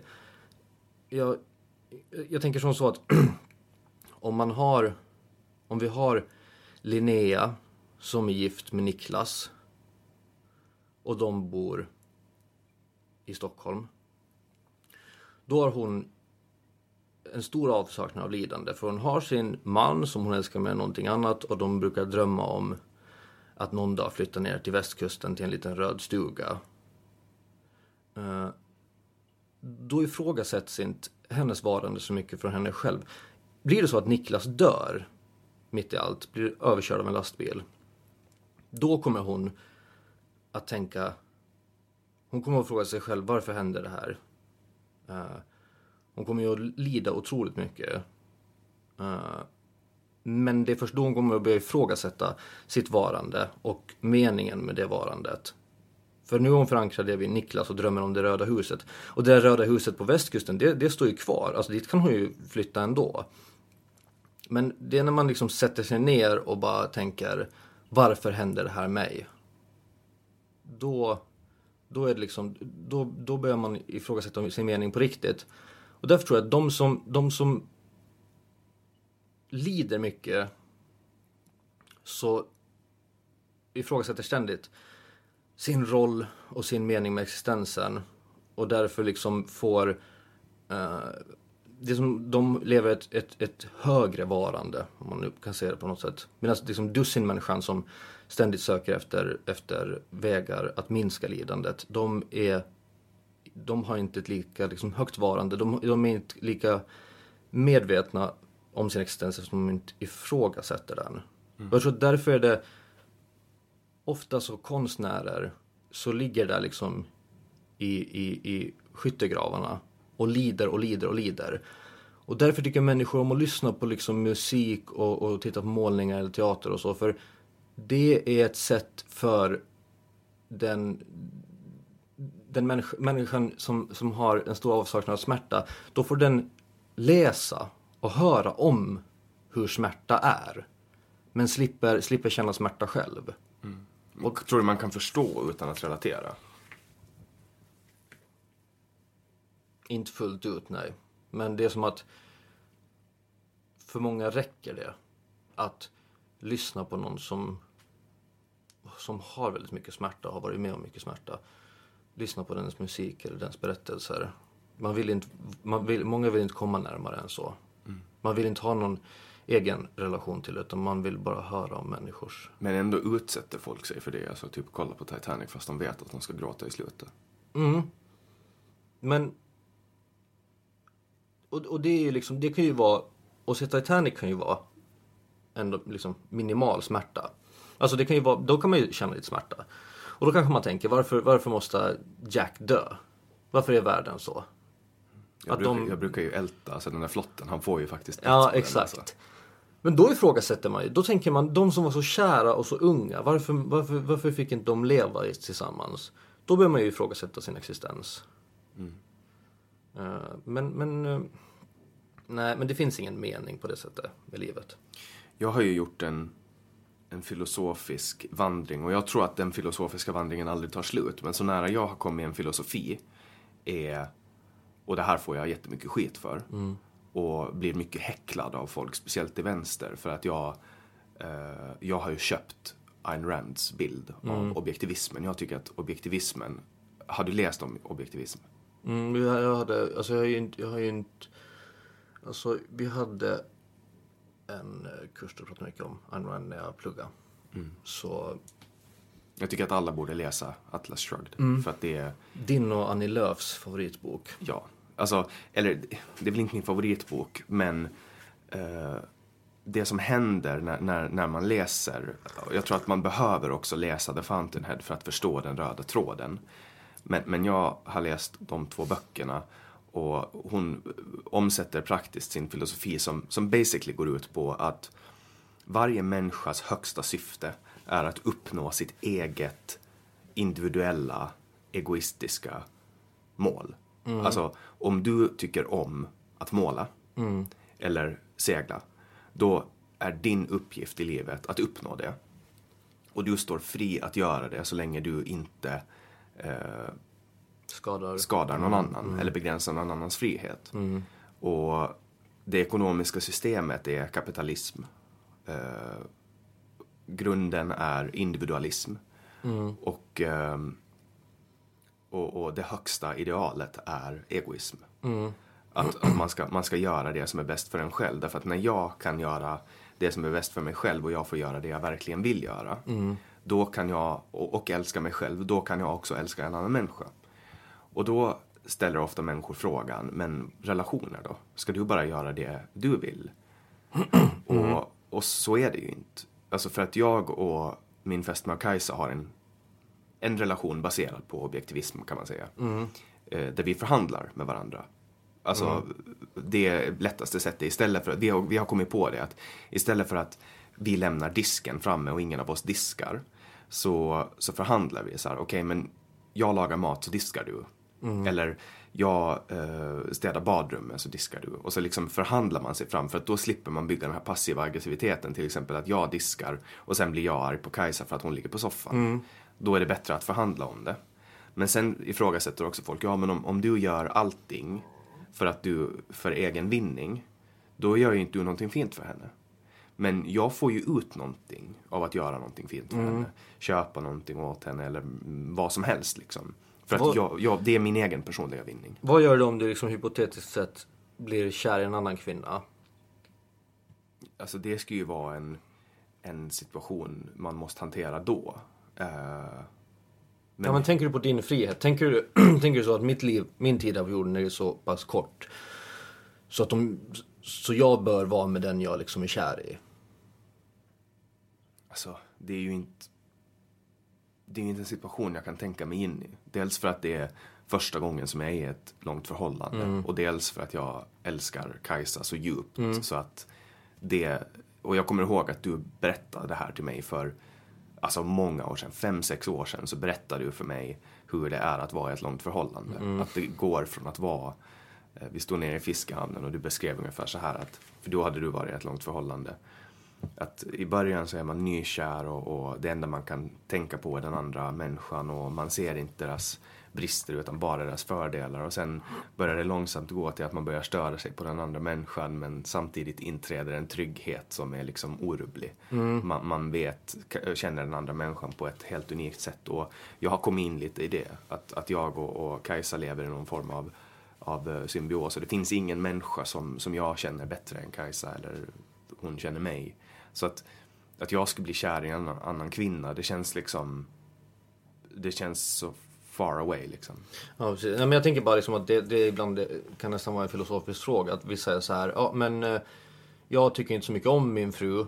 Jag är sjukligt, sjukligt förälskad i en annan kvinna. Men nu är jag med min fru för så ska det vara. Då tycker jag att man eh, då tar man ju inte tillvara på sin Nej, frihet. då är man ju altruistisk. Man, man lägger sin egen lycka på någon annan människas lyckas altare. Exakt, och det kan ju vara en, en, ens filosofi också. Och det tror jag kan vara skönt. Alltså, eftersom du, du, du liksom pratar ju väldigt mycket om frihet. Och frihet känns som kanske det stöttepelaren i hela din politik och filosofi. Rätta mig om jag har fel. Men, men, men, det. men eh, jag vet ju också att, att eh,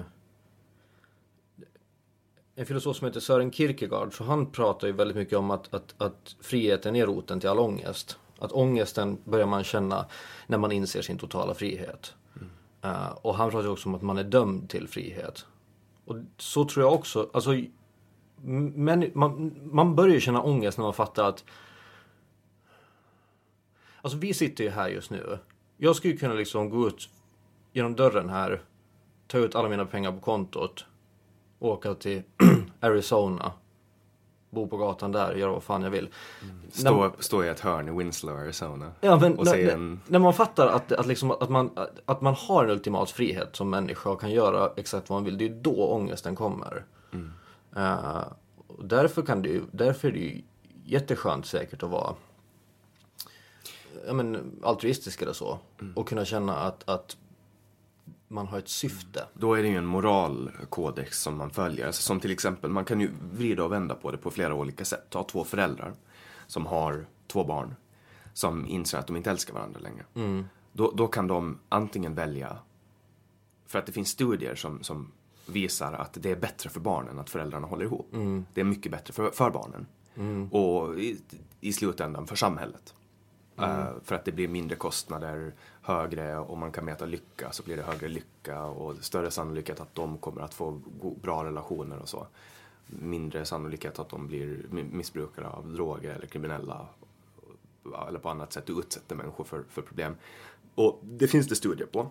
Och sen finns det också den andra aspekten som är att ska man leva i misär kanske tio år till men om man inte älskar? Ja, och det Eller tror jag väl också kan vara skadligt för barnen. Att liksom växa upp i ett hem där det ständigt bråkas. Men då finns ju också en, en mellanväg och det är att, att äh, låtsas vara tillsammans men ha ett öppet förhållande.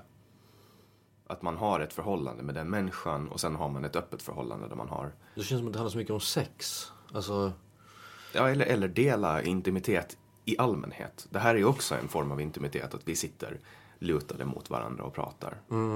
Och en intimitet som man kanske inte vill dela med alla. nej, Jag kan, jag kan tänka mig många som jag inte skulle vilja ha det här samtalet med liksom. nej. Även om du pratar med nazister och alla möjliga. Ja, men det gör jag ju för att jag anser ju att alla människor bör få höra vad nazisterna säger så att de själva kan bilda sig en uppfattning. För att jag tror inte på riktigt att det finns någon som lyssnar på det samtalet och hör bara, ja men han där låter som en klippskille. För att läser man media och ser vad de skriver om nazister, då framstår de ändå som på något sätt organiserade och resonliga. resonliga. Uh, för, att, för att man får liksom den här stämpeln, alltså det berättas ur ett nyhetsperspektiv. Men lyssnar man på dem så hör man ju att han här är ute och cyklar på en enhjuling. Ja, det är väl där som många gånger kan jag känna att, att vänstern har ett problem. Alltså med att... Eh, ibland känns det som att, att många, många som lutar åt vänster vill ha en... Ge folk ett liv där man kan gå igenom livet utan att bli triggad. Och så, så kan man inte... Så, så levs inte ett liv. Det är ungefär som att ge en barn, ett barn en uppväxt utan att få i sig smuts. Då kommer man ut med ett ofullständigt immunförsvar. Så är det. Alltså du kommer att bli triggad och du kommer att, du kommer att ta illa upp av saker och du kommer att tycka att saker är stötande. Eh, men antingen så kan du välja att eh, utsätta dig för det och kanske lära dig hantera det. Eller så kan du också alltså, försöka skydda dig själv från det. Jag fattar inte folk som går på, på stand-up och sen skriver att de blev otroligt stötta och det liksom var kränkande. Det, är så här, det, det, det går inte på sånt. Alltså så här, varför fan går du på en stand-up show och sen skriver liksom långa inlägg om hur kränkande den var? Det är liksom... Jag vet inte vad fan... Folk kommer ju inte hem till mig och, och så här. Det är som att någon skulle här, stå utanför mig och jag hade öppet köksfönster och sen skrev Facebook att de blev så jävla stötta av det jag pratade om vid matbordet. Det är som om du kommer till ett, ett forum alltså där och till och med köper biljetter och sen blir kränkt. Uh... Jag, jag tror att det här, det här är ju ganska nytt. Alltså, för att när vi växte upp så hade man ju liksom den här betygsskalan. Man debatterar ju hela tiden betyg och man vill ju egentligen ta bort betyg. Så man ska inte liksom utsätta barn för att med betyg och hit och dit. Och alltså man liksom curlar folk igenom. Och sen kommer man ut i arbetslivet och så är livet som livet är. Att man liksom, man blir bedömd Ja. efter vad man kan producera. exakt. Det är ju ingen som kommer att sitta och ta hänsyn till ens speciella behov på en arbetsplats. Att man måste producera mer än vad man kostar. Så är det. Och, och, och- det, det är väl liksom... Ja men det är ju livet. Och alltså, det är klart. Sen måste vi ju ha... Sen är det ju bra att man har bestämmelser kring liksom hets mot folkgrupp och, och sådana saker. För man, man kan ju inte liksom aktivt... Aktivt liksom gå ut efter att såra och skada människor. Absolut. Eh, men eh, det jag tror... Jag tror att humorn lider väldigt mycket av klimatet. Men humorn har ju en specialstatus nu i, i lagen. Där satir har en, en, eh, en speciell status. Man kan liksom komma undan med saker genom satir. Därför att satir är en viktig form av, av samhällskritik som bör få finnas.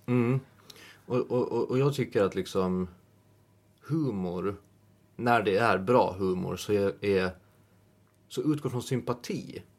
Och det är därför det är okej. Alltså, jag har, jag har liksom sett stand-up shower där de skojar om förintelsen. Och det är klart, det låter konstigt när man säger det. Jag ska ställa mig på en scen och skoja om förintelsen. Men det är sån jävla skillnad på om man vet att det är en person som inte tycker om, alltså så här. Jag vet att den här personen tycker att förintelsen var lika sjukt som jag tycker. Eh, så humorn liksom är stöpt ur sympati. Ja, alltså det, man, är man bara, bearbetar. det är bara humor. Skulle en förintelseförnekare och nazist ställa sig på en scen och skoja om förintelsen, då är det ju, inte, det är ju en helt annan sak. Jag kommer ihåg eh, i högstadiet så ehm, visade jag och en klasskompis en, en eh, satirfilm eh, i klassrummet och i slutet så och den handlade om, det var en ganska sån enkel tecknad sketch som med en sång om en person som sjöng om allt som var vackert i livet. Och sen visade det sig att den personen var en psykopat och han tyckte att det vackra i livet var typ att, att mörda människor och sånt. Och så liksom eskalerade in en sån här bisarr grej. Från att ha varit så här eh, godis och rosa moln och unicorn så blev det så här en så här slaktfest av en människa som, eller av en, det var en iller som njöt av att liksom mörda folk. Och så slutade han med han sjöng så här Everybody knows the holocaust was a lie so let's Ja. sing about the thing, things that make bla bla bla någonting sånt. Och då blev den här läraren otroligt stött. Alltså hon blev så stött och kränkt och började skrika och så hade hon en tio minuters föreläsning om, om förintelsen att, att det är liksom så viktigt. Men vi visste, vi var ju så vi gick i sjuan, vi visste ju inte vad holocaust var och betydde. Nej. Så här. Alltså vi visste ju ingenting om det men, men på något sätt där så, så fick jag en, alltså jag fick inte möjligheten att själv bilda mig en uppfattning om eh, förintelsen. Därför att där fick jag åsikten in. Alltså, vi, vi var helt, helt oskyldigt tyckte att det var kul att, att det eskalerade på det där sättet. Och sen fick vi den här tillrättavisningen eh, om hur grovt övertramp vi hade gjort. Alltså vi blev ju otroligt skammade. Ja. Och vi fattade ingenting. Och någonstans där så ehm, så lärde jag mig att det finns en viss åsikt man måste ha för att vara populär. Och det här finns ju på alla sätt. Alltså, eh, rasistdebatten började ju bubbla upp för tio år sedan. När vi var små. För, alltså när vi var små, man fick ju, jag vet inte om jag vågar säga ordet nu, Tänker du n-ordet? n-ordet. Ja, det, det, ma- sa man, det sa ju folk. Man sa ju det, till och med på SVT. Jag kommer ihåg när, när man inte fick, och nu i det här sammanhanget så kan jag säga det, när man inte fick, förut så, så, så hette det ju, när vi var små, så kunde man köpa godis, någon form av chokladbollar som hette negerbollar. Ja. Och så var det bilder på, alltså så här stereotypa, nästan som karikatyrbilder på afrikaner med stora läppar. Exakt. Och, och de hette negerkyssar. Och sen fick, och, och, och kokosbollar kallades för, för negerbollar. Och jag kommer ihåg, det här, jag måste ha varit, jag bodde på Nygatan, så det här måste ha varit eh, 2000, 2001. Eh, så, så gick de runt och gjorde så här, eh, SVT gjorde så här intervjuer med folk på stan, enkäter. Och frågade så här, en svart tjej, så här, vad, vad tycker du om att, ska man få se en negerboll eller inte? Och, och så skulle de göra ett sånt inslag idag, alltså. Ja, det, det, det är ju otänkbart. Sen är det ju en jävligt konstig åsikt att ha att, man, att, folk, att folk som vill att man fortfarande ska kalla chokladbollar för det. Ja, idag är det ju konstigt. Ja, men det är ju det är ju en, det är en smal grej att och liksom... Bli upprörd över ja, alltså, Jag vet att när jag jobbade på, på, på Birka så hade vi ju, eh, ja men så här, bakelser och kaffe liksom i kaféet. Och då kom det, vet inte, någon gång kom det liksom, eller det, ofta kom det så här äldre män och sa de, ja, en kaffe, ja och en sån där chokladboll. och det är så här, som man väl för fan måste säga nu för tiden. Ja, det är ju jättekonstigt att bli arg över det. Och att, att man, man klippte ju bort lite ur, ur Disney. När de hade någon så här eh, stereotyp. Alltså, Walt Disney var ju det var, de var ju antisemiter, alltså på den tiden. Det var ju antisemist, det var ju liksom, det var ju Det var PK. poppis, det, det, ja. var ju PK att vara antisemit på den tiden. Och de hade För det någon- var ju antisemitismen sparkar ju uppåt. på Det var ju tiden. bankirerna Ja, ja. och akademikerna Ja, liksom. Så det var ju lite härligt, eh, härlig arbetarklass-tugg att vara lite antisemit. Ja, exakt. Det är ju som att vara liksom emot eh, socialdemokrat idag. Eller typ mot, alltså mot, eh, Etablissemanget. ja precis. man sparkar politiker. Och, och i, i dagens kontext så är det ju svårt att förstå sig på hur antisemitismen var då. Sen att den ledde till förintelsen, alltså det är ju inte den enda, vad ska man säga, teorin som har lett till folkmord. Det finns ju massa andra. Man skulle ju kunna ha gjort vad som helst. Alltså gå på vilken grupp som helst. Alltså som i Ryssland så dödar man ju rika. Det är ju ungefär en, en liknande form av anti-någonting. Antikapitalism om man ska säga. Eh, under revolutionen så dödade man ju alla rika godsägare etc. Och, men det, det jag ska komma till i alla fall var det här med Walt Disney, att man, man strök bort någon antisemitisk, jag kommer inte ihåg exakt vad det var, men det var väl någon nidbild av, av en judisk man med hatt Ja, som var en leksak och det tog man bort och det, det blev folk superarga på. Liksom. ja det, det, är också, det är också konstigt. Det är liksom så här folk som bara Jag vet min sann vad Pippis pappa var för någonting. Det, är som, Det har man väl också tagit bort? Att han, det har man tagit bort ja. Och visst, man, kan, man skulle kunna ha det kvar också. Men då skulle det också krävas av föräldrar att, man, att Förklara. alla föräldrar prata efter man läst den boken. Prata med sitt barn. Det är så att man förklarar liksom, det här var på den tiden så, så tyckte man så eller tänkte Exakt. så. Och det För känns... att samtidigt så är det ju, jag ser det som ett problem att man går in och ändrar litteratur retroaktivt. För det har ju varit okej i hur många år som helst. Men Mm. kanske är, det ett tecken på att vi har kommit längre. Eller så är det ett tecken på att man är rädd. Inte. Det är klart att allt är farligt med... Alltså, anledningen till att, att många tror att liksom Nietzsche låg bakom hela Hitlers... Eh, Hitlers äventyr. Så är ju på grund av ändring. Hans, Nietzsches syster ändrar ju liksom så jävla mycket hans litteratur efter att han dog. Och det skulle ju vara mardrömmen. Om min syster ändrar saker jag har skrivit. Så att, den var, så att det blev antisemitiskt. Ja, alltså. ehm, jag har ju läst mycket historiska biografier. Jag, hade en, jag hade en sån period där jag alltså, åt bi, bi, biografier liksom. Det känns som att du är bra på det. Jag läser alldeles för lite. Jag tycker att det är spännande, alltså speciellt slående är att läsa om Napoleon. Det finns ju så otroligt mycket böcker skrivna om Napoleon. Mm, ja, det är klart. Och, och han var ju liksom... Alltså... Jag vet inte hur man ska beskriva det, men det är någonting i hans person som bara liksom fångar en. Och Hitler är också intressant att läsa om. Man får liksom slänga sig in i en människas liv på något sätt och, och uppleva det. Alltså ner, nerkokat till några sidor, några hundra sidor. Och så får man uppleva leva hela deras resa. Och typ när jag läser om Napoleon så kan jag också... Man börjar heja lite på honom. Du vet. Mm, jag förstår du menar. Alltså tänker så här, men jävla idiot. Du borde, du borde ha vänt om med dina trupper där och vandra mot Ryssland där istället. Alltså typ så. För att jag skulle, skulle Napoleon ha gjort ett enda steg annorlunda så skulle han ha liksom lyckats med att erövra världen. Han skulle ha lagt hela världen under sig. Ehm, och, och sådana saker. Jag tycker att det är spännande att läsa igenom. Och när det kommer till Hitler. Han var en, han var en riktig judehatare. Han hatar judar. Alltså verkligen. Han, hela hans väsen hata judar.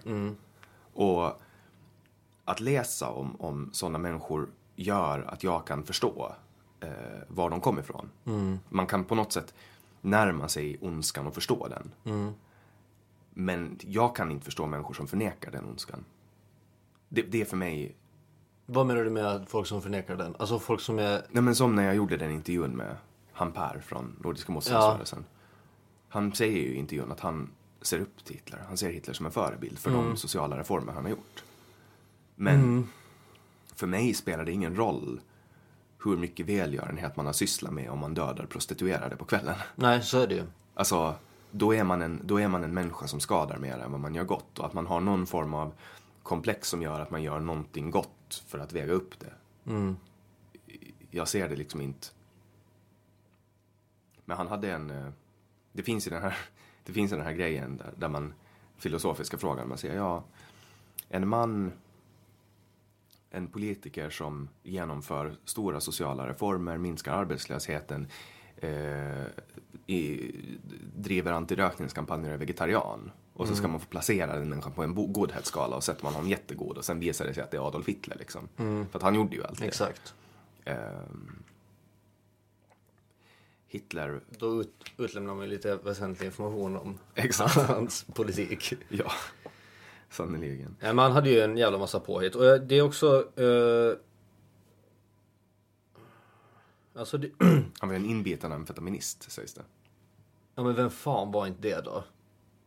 På den tiden. Och det fanns det mycket amfetamin på 40-talet? Ja, vad fan det var, alltså nu vet jag inte vilken väg det var, men det var väl det att folk blev väl morfinberoende. Och så kom man på, man bara, ja men det finns ett sätt att bli av med sitt morfinberoende. Det är att, att liksom ta amfetamin. De gav ju det till hysteriska kvinnor också, amfetamin. Ja, Så att de ska orka längre. Och bantningspiller och allt möjligt. ja det, det, fan, det, det, det knarkades mycket. Också så här societetsdamer. Att de knarka. Ja, man har styrkt det. Sen, sen var det ju också, det finns ju mycket historier om Harry J. Anslinger som, eh, han var en, en rasist av stora mått. Han hatade afroamerikaner. Och, och han ansåg att det de sysslar med, allt som de sysslar med, alltså spela jazz och rökte marijuana, det var liksom, det var mycket dåligt. Eh, och, och han menar också att man blev en modisk hund av att eh, röka marijuana och att vita kvinnor som umgicks med svarta jazzmusiker som rökte eh, marijuana var liksom, blev korrumperade. Att de liksom förstörde. Och, och enligt teorierna då så ska det här ha lett till att, eh, att man, man börjar kampanja mot, för han var nära, vilken av regeringen var det kanske Nixon? Nej, inte Nixon utan Reagan. Eh, eller vem var det? Skitsamma, han var nära någon president i alla fall. Det var väl, det var väl Reagan som, som hade den här drugs-kampanjen. Det var väl där jag War Against Drugs började tror jag. Så det finns de teorierna också. Och sen finns det ju vissa droger som anses vara, alltså att stå i en fin eh, klänning och dricka vin ur ett fint glas. Liksom. Det är ju en, det är ett fint sätt att knarka på. Mm. Och eh, benzo är också lite, det är mycket överklass. En överklassdrog.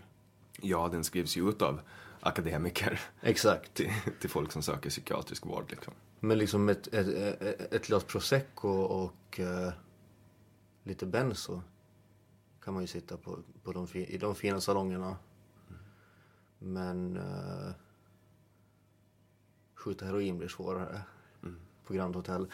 Men inte vet jag, alltså.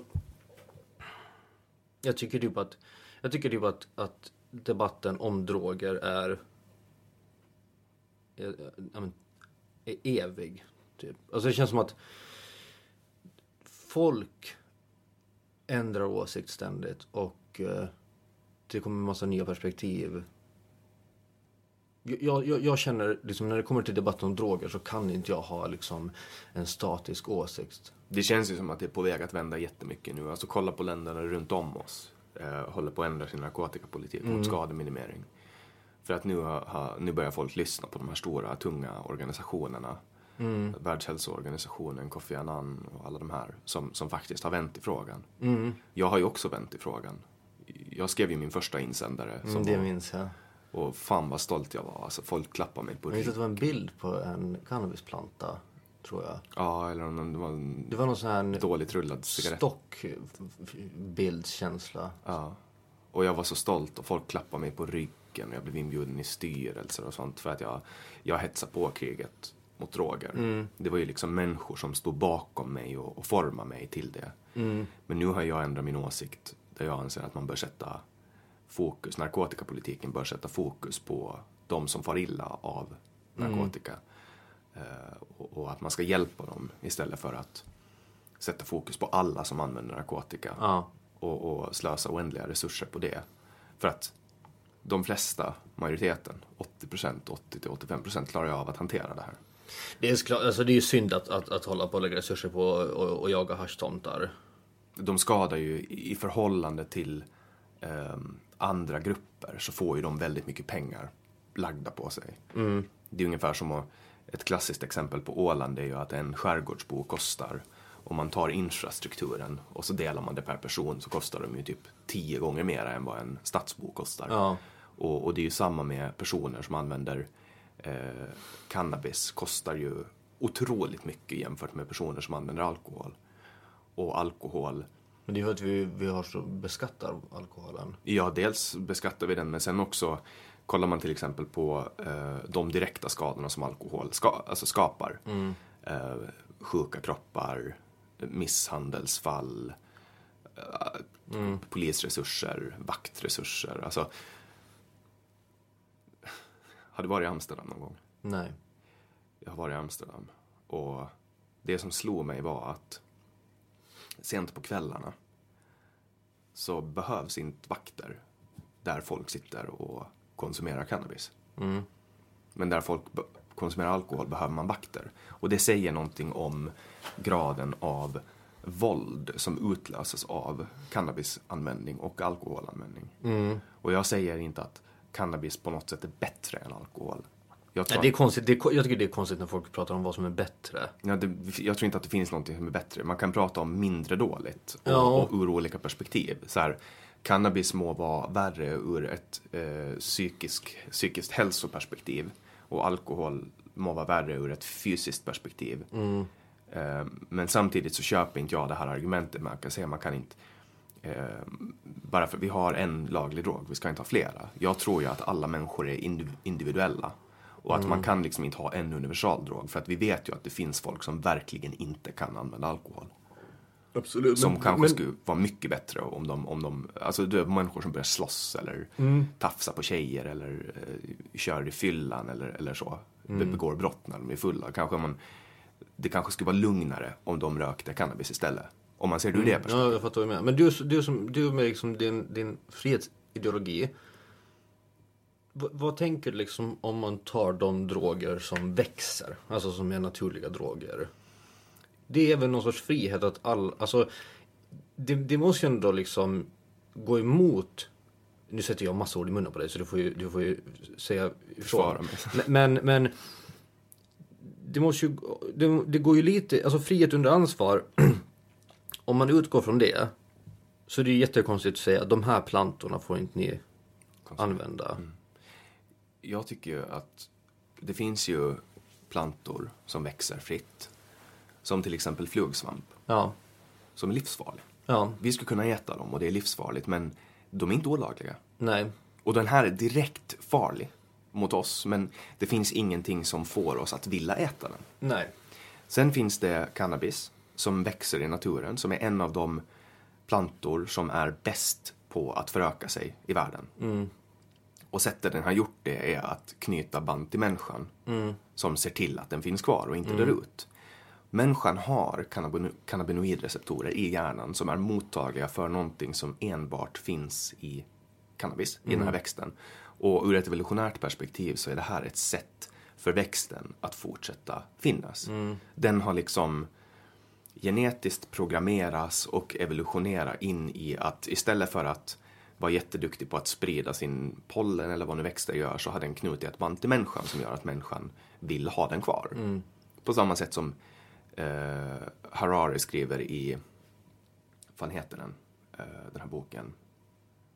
Eh, jag kommer inte på det nu, jag har tappat det helt. Men han skriver i alla fall att vete är den absolut härskande eh, rasen, eller man ska säga biologiska tinget som finns för att det har liksom underka- alltså fått människan att underkasta sig oss, förstört våra ryggar och byggt upp samhällen för att kunna fortsätta se till att det finns vete. Och det finns ingen gröda som har varit mer framgångsrik än den.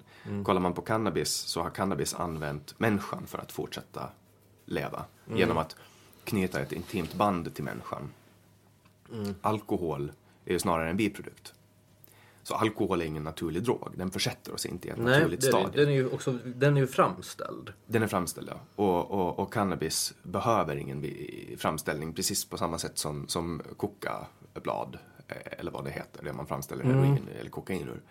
Ehm, att jag, jag tycker att det är underligt att till exempel amerikanska staten har patenterat eh, cannabis för medicinskt bruk och samtidigt säger att man inte får använda det som medicin när man är jättesnabb med att om man hittar någonting nytt som man tror att kan vara bra för medicinskt bruk, att man är jättesnabb med att kolla fördelarna med det och sen nyttja det. För mig, är, jag ser ett stort problem i att samhället jagar folk som eh, brukar cannabis. Därför att ehm, jag tycker att man bör revidera all lagstiftning. Mm. Men jag tänker så här, jag får väl ha, alltså jag får väl ha en vit flugsvamp och en påse arsenik i fickan. Absolut. Du får ha aceton, du får ha bensin. Ja, men, Giftiga saker, farliga saker. ja. För vit flugsvamp är ju jättefarligt. Och arsenik också. Ja. Och, och, och cannabis eh, är i princip omöjligt att förgifta en människa med. Eh, Sen är cannabis skadligt för, för barn, för folk som är under 22. Eh, Överkonsumtion av cannabis, precis som allt annat, är fa- farligt och dåligt för den mentala hälsan. Eh, Men det finns ingen direkt skada som kan uppstå. Alltså du kan trycka ner cannabis i någons strupe och strypa folk och så. Men du kan liksom inte förgifta någon med cannabis. Du kan liksom inte röka för mycket, man somnar innan man har rökt för mycket. Ja. Men all- med förgiftad, då alltså menar du att döda någon? Ja, Ja. döda. Alltså se till att kroppen slutar fungera på grund av att man har Okej, då, överkonsumerat. då förstår jag. Och... ehm, ja, alltså... Det, det- jag, jag ser det som ett problem att man nyttjar enorma resurser till att jaga folk som... För att jämför man det till exempel med heroin eller opiater i allmänhet som verkligen försätter folk i, eh, i en sån, ett sånt mentalt stadie att man eh, är beredd att råna folk med kniv. Till och med slå ihjäl folk för att ta deras opiater. Det är en direkt fara. Och där bör man jobba på ett helt annat sätt än vad man gör idag. Eller amfetamin som gör folk komplett, totalt oberäkneliga och livsfarliga. Eller designdroger som, som sätter folk i enorma paranoior där man äter upp sina egna kroppar. Alltså så helt, de, där bör man ha en helt annan, men, men jag tycker inte att man kan klassificera eh, cannabis som en, vad är det, schedule one drug, liksom som en av de farligaste drogerna som finns i världen. För att, för att så är inte fallet med cannabis. Cannabis är en växt som växer i naturen. Och när man håller på att behandla den som någonting giftigt då tappar man all trovärdighet. Och jag tror att det är farligt för ungdomar som blir nyfikna på cannabis, för människor blir nyfikna på cannabis. Så är det bara, det kommer vi inte att försvinna. Att har man samma klassificering på cannabis som ecstasy eller amfetamin eller heroin eller eh, vad som helst, då kommer man också att eh, kultivera en försäljningskultur som gör att, för att kollar man på marginalerna på cannabis, alltså risken för att åka fast är stor, det luktar väldigt mycket. Eh, volymen är väldigt stor på drogen. Eh, och, den är farlig, den är, den är svår att smuggla, den är svår att odla eh, och marginalerna är dåliga. Så för att överleva på eh, att sälja cannabis så behöver man i princip sälja droger som luktar mindre, som tar mindre volym och som ger bättre eh, marginaler och som är lättare också att blanda ut för att kunna öka eh, förädlingsvärdet. Och det kultiverar eh, en kultur som gör att, att langare behöver sälja de här andra drogerna. Alltså blir cannabiskonsumenter som kanske bara är intresserade av cannabis av olika anledningar introducerade till tyngre droger. Och jag ser det som ett problem. På det sättet så finns gateway-teorin kvar. Alltså, och, och på, det- på det sättet att det är inte så att man behöver ta en, en tyngre drog, men att man blir introducerad när man väl har börjat med cannabis. Förstår du vad jag menar? Ja, ja absolut. Jag tycker inte att man kan säga att cannabis är... Alltså man använder heroin och amfetamin i sjukvården varje dag och benzo varje dag. Det är de tre tyngsta drogerna som existerar. Och de, de har man erkänt att har medicinska... Eh, men, men när det kommer till cannabis så liksom slår man för dövöra. Och, och bara bla bla bla. Du vet, man lyssnar inte på folk.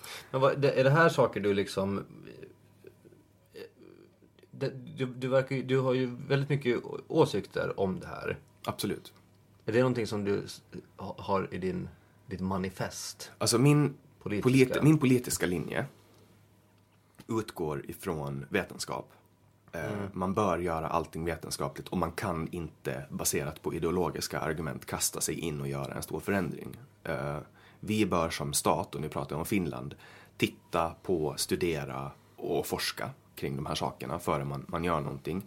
Men jag erkänner vetenskapen kring skademinimering eh, som ehm, mycket bättre än den eh, skandinaviska modellen som går ut på att stigmatisera och att man på 80-talet i Sverige kriminalisera eget bruk. Eh, det gjorde att flera människor började lida, kostnaderna började stiga och saker blev sämre. Jag tycker att man i första hand bör undersöka möjligheten att eh, avkriminalisera eget bruk som i Finland blev lagligt på 60-talet. Det är olagligt. Eh, för att då kan man börja lägga resurser på de 15 till 20 procent som lider av det här. För att eh, det är inte hemskt för alla som använder droger.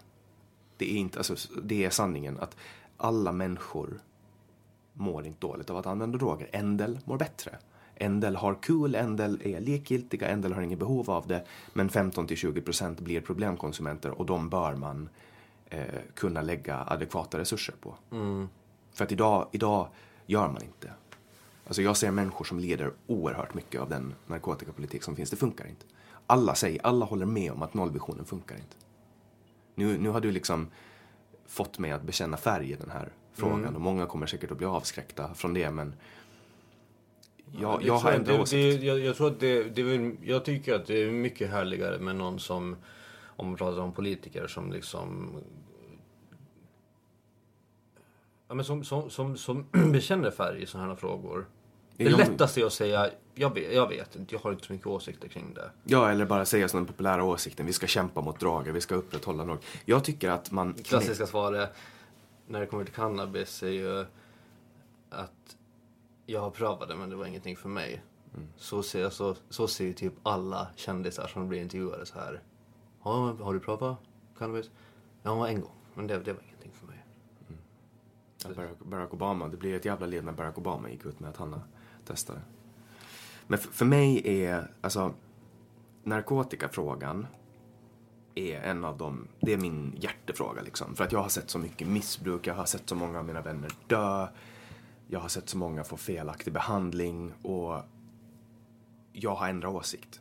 Jag vet att det finns andra som, alltså jag har varit, jag har suttit med i styrelser för föreningar som kämpar mot droger, som står på barrikaderna för kriget mot droger. Jag har skrivit insändare, jag har debatterat om hårdare narkotikapolitik och nu har jag sett verkligheten och sett att jag har kämpat ett krig som jag inte kan vinna och jag har kämpat, utkämpat ett krig på falsk information. Tyvärr alltså falsk information. Det finns för mycket falsk information. Fake news kan, man, kan man säga. Och jag tror inte att man kan hitta en balanserad bild i narkotikafrågan om man står och blundar för all fakta som finns. För att det gör man nu. Det har varit otroligt populärt att vara emot narkotika. Ja. Och otroligt många författare har kapitaliserat på falska teorier och otroligt många behandlingshem har sålt dyra tjänster samtidigt som narkotikapolitiken har drivit upp misären i missbruket och, och också de facto drivit upp missbruket.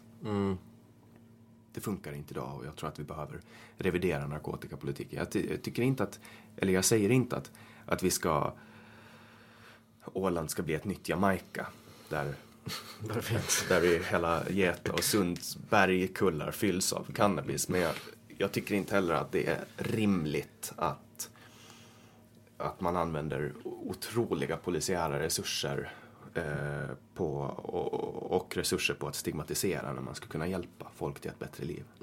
För att det finns faktiskt effektiva sätt att hjälpa folk med missbruk. Och minimera skada. Vad tycker du?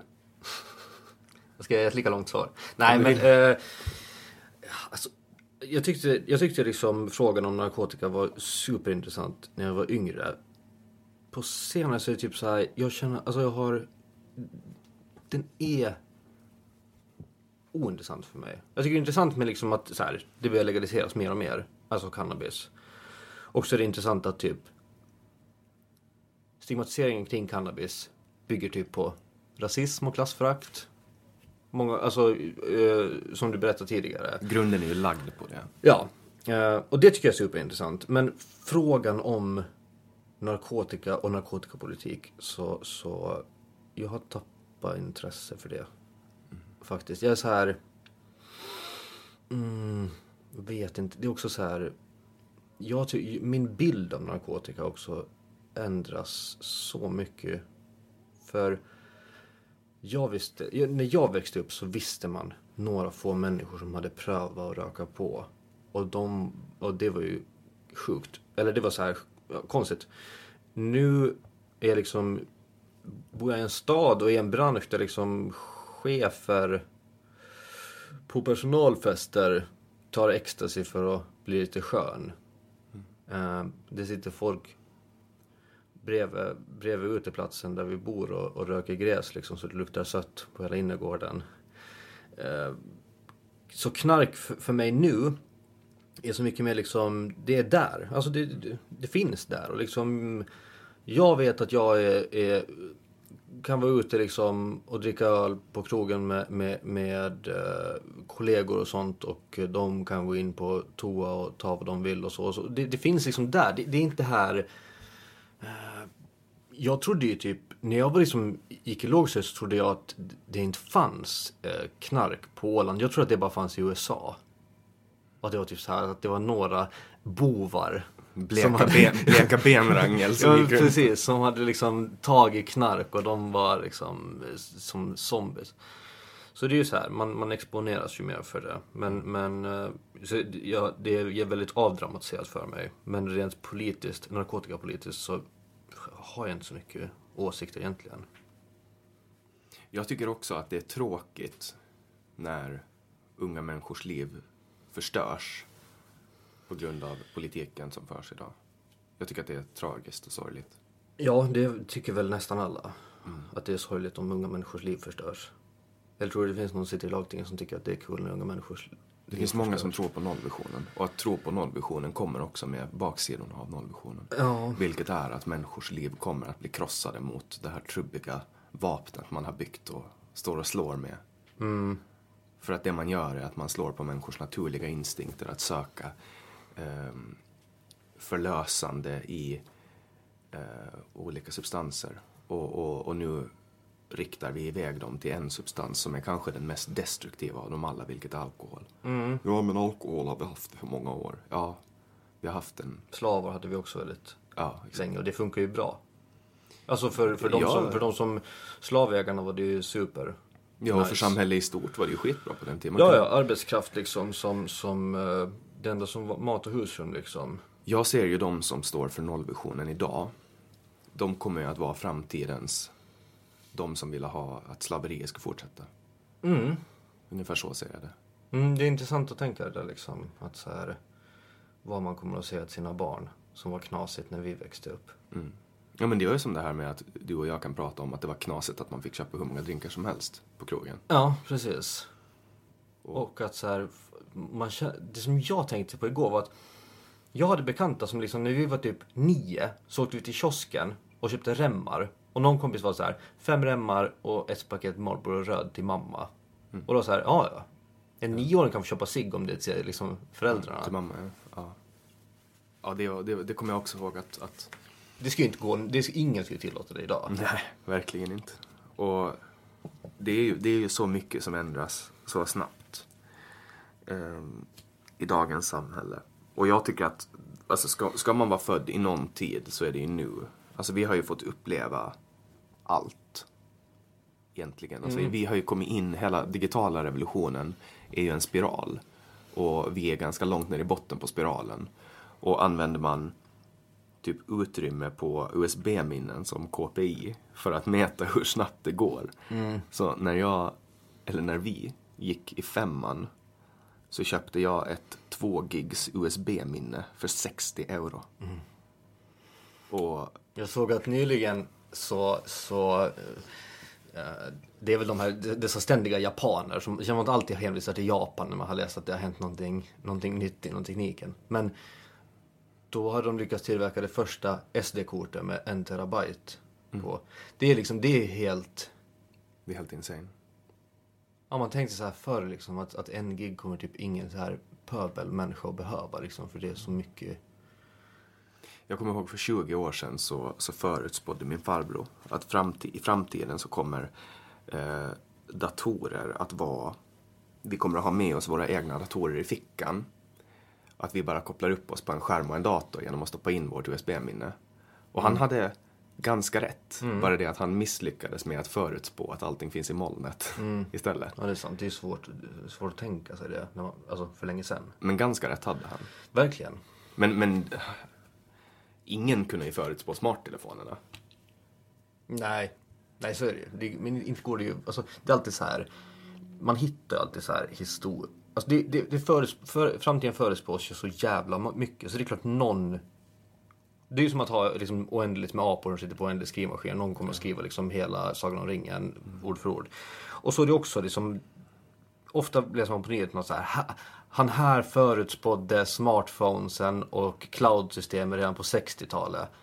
Och det är klart, någon jävel sitter liksom, eftersom vi har miljontals människor som försöker förutspå framtiden. Jag tror ju på en cyborg future där vi typ börjar operera in så här små högtalare i öronen. Så att vi kan du vet, prata i telefon. Vi har liksom opererat in ett headset eller något sånt. Och Google Kanske. Glasses och sånt. Jag tycker det känns skönt med folk som, har, liksom, som tror på att allt är en liksom, simulering. Ja, det, kan, det, det, det är ju faktiskt mycket större sannolikhet att så är fallet än att det inte är så. Jag, jag liksom själv tror inte på det, men jag tycker det verkar som en skön inställning att ha. Och ett argument som jag hörde, som, som om jag skulle vara om jag skulle vara av den tron, så skulle mitt favoritargument vara att så här. Någon förklarar för mig att, att uh, kolla på ett tv-spel som är gjort 85. Då var det typ det här pingpongspelet. Det var liksom svartvitt och det var några pixlar. Och så kollar du på senaste eh, tv-spelen nu. Eh, då har vi liksom på 30 år gått från svartvita prickar så här till liksom typ, vad heter det, Virtual reality. Ja, exakt. Och liksom sån jävla grafik så att man inte ens knappt ser om det är verklighet eller om det är liksom spel. Och det har vi gjort på liksom 30 år. Ge den utvecklingen en miljon år. Eller tre, bara 30 år till alltså. Ja, men, men jag menar om det finns ett, ett univers, eller liksom ett ställe där, där, där den här utvecklingen har pågått i en miljon år, då kanske man kan göra en så pass avancerad simulering som Ja. hela världen som vi lever i. Och med det har vi närmat oss, vi har överskridit tiden. Men jag tycker att det här samtalet har varit så, eh, det har flyttit på så bra så att jag ska gärna fortsätta i fyra timmar. Ehm, för att det är alltid trevligt att, att diskutera med dig. Eh, Likewise. Men och vi har ju övat väldigt mycket på det. det, det har vi och det måste man ju, vi har ju fuskat på det sättet. Ja, det är inte alla som man, man vet så mycket om när man sätter sig in i ett samtal. Men finns det någon du vill att jag tar ett samtal med?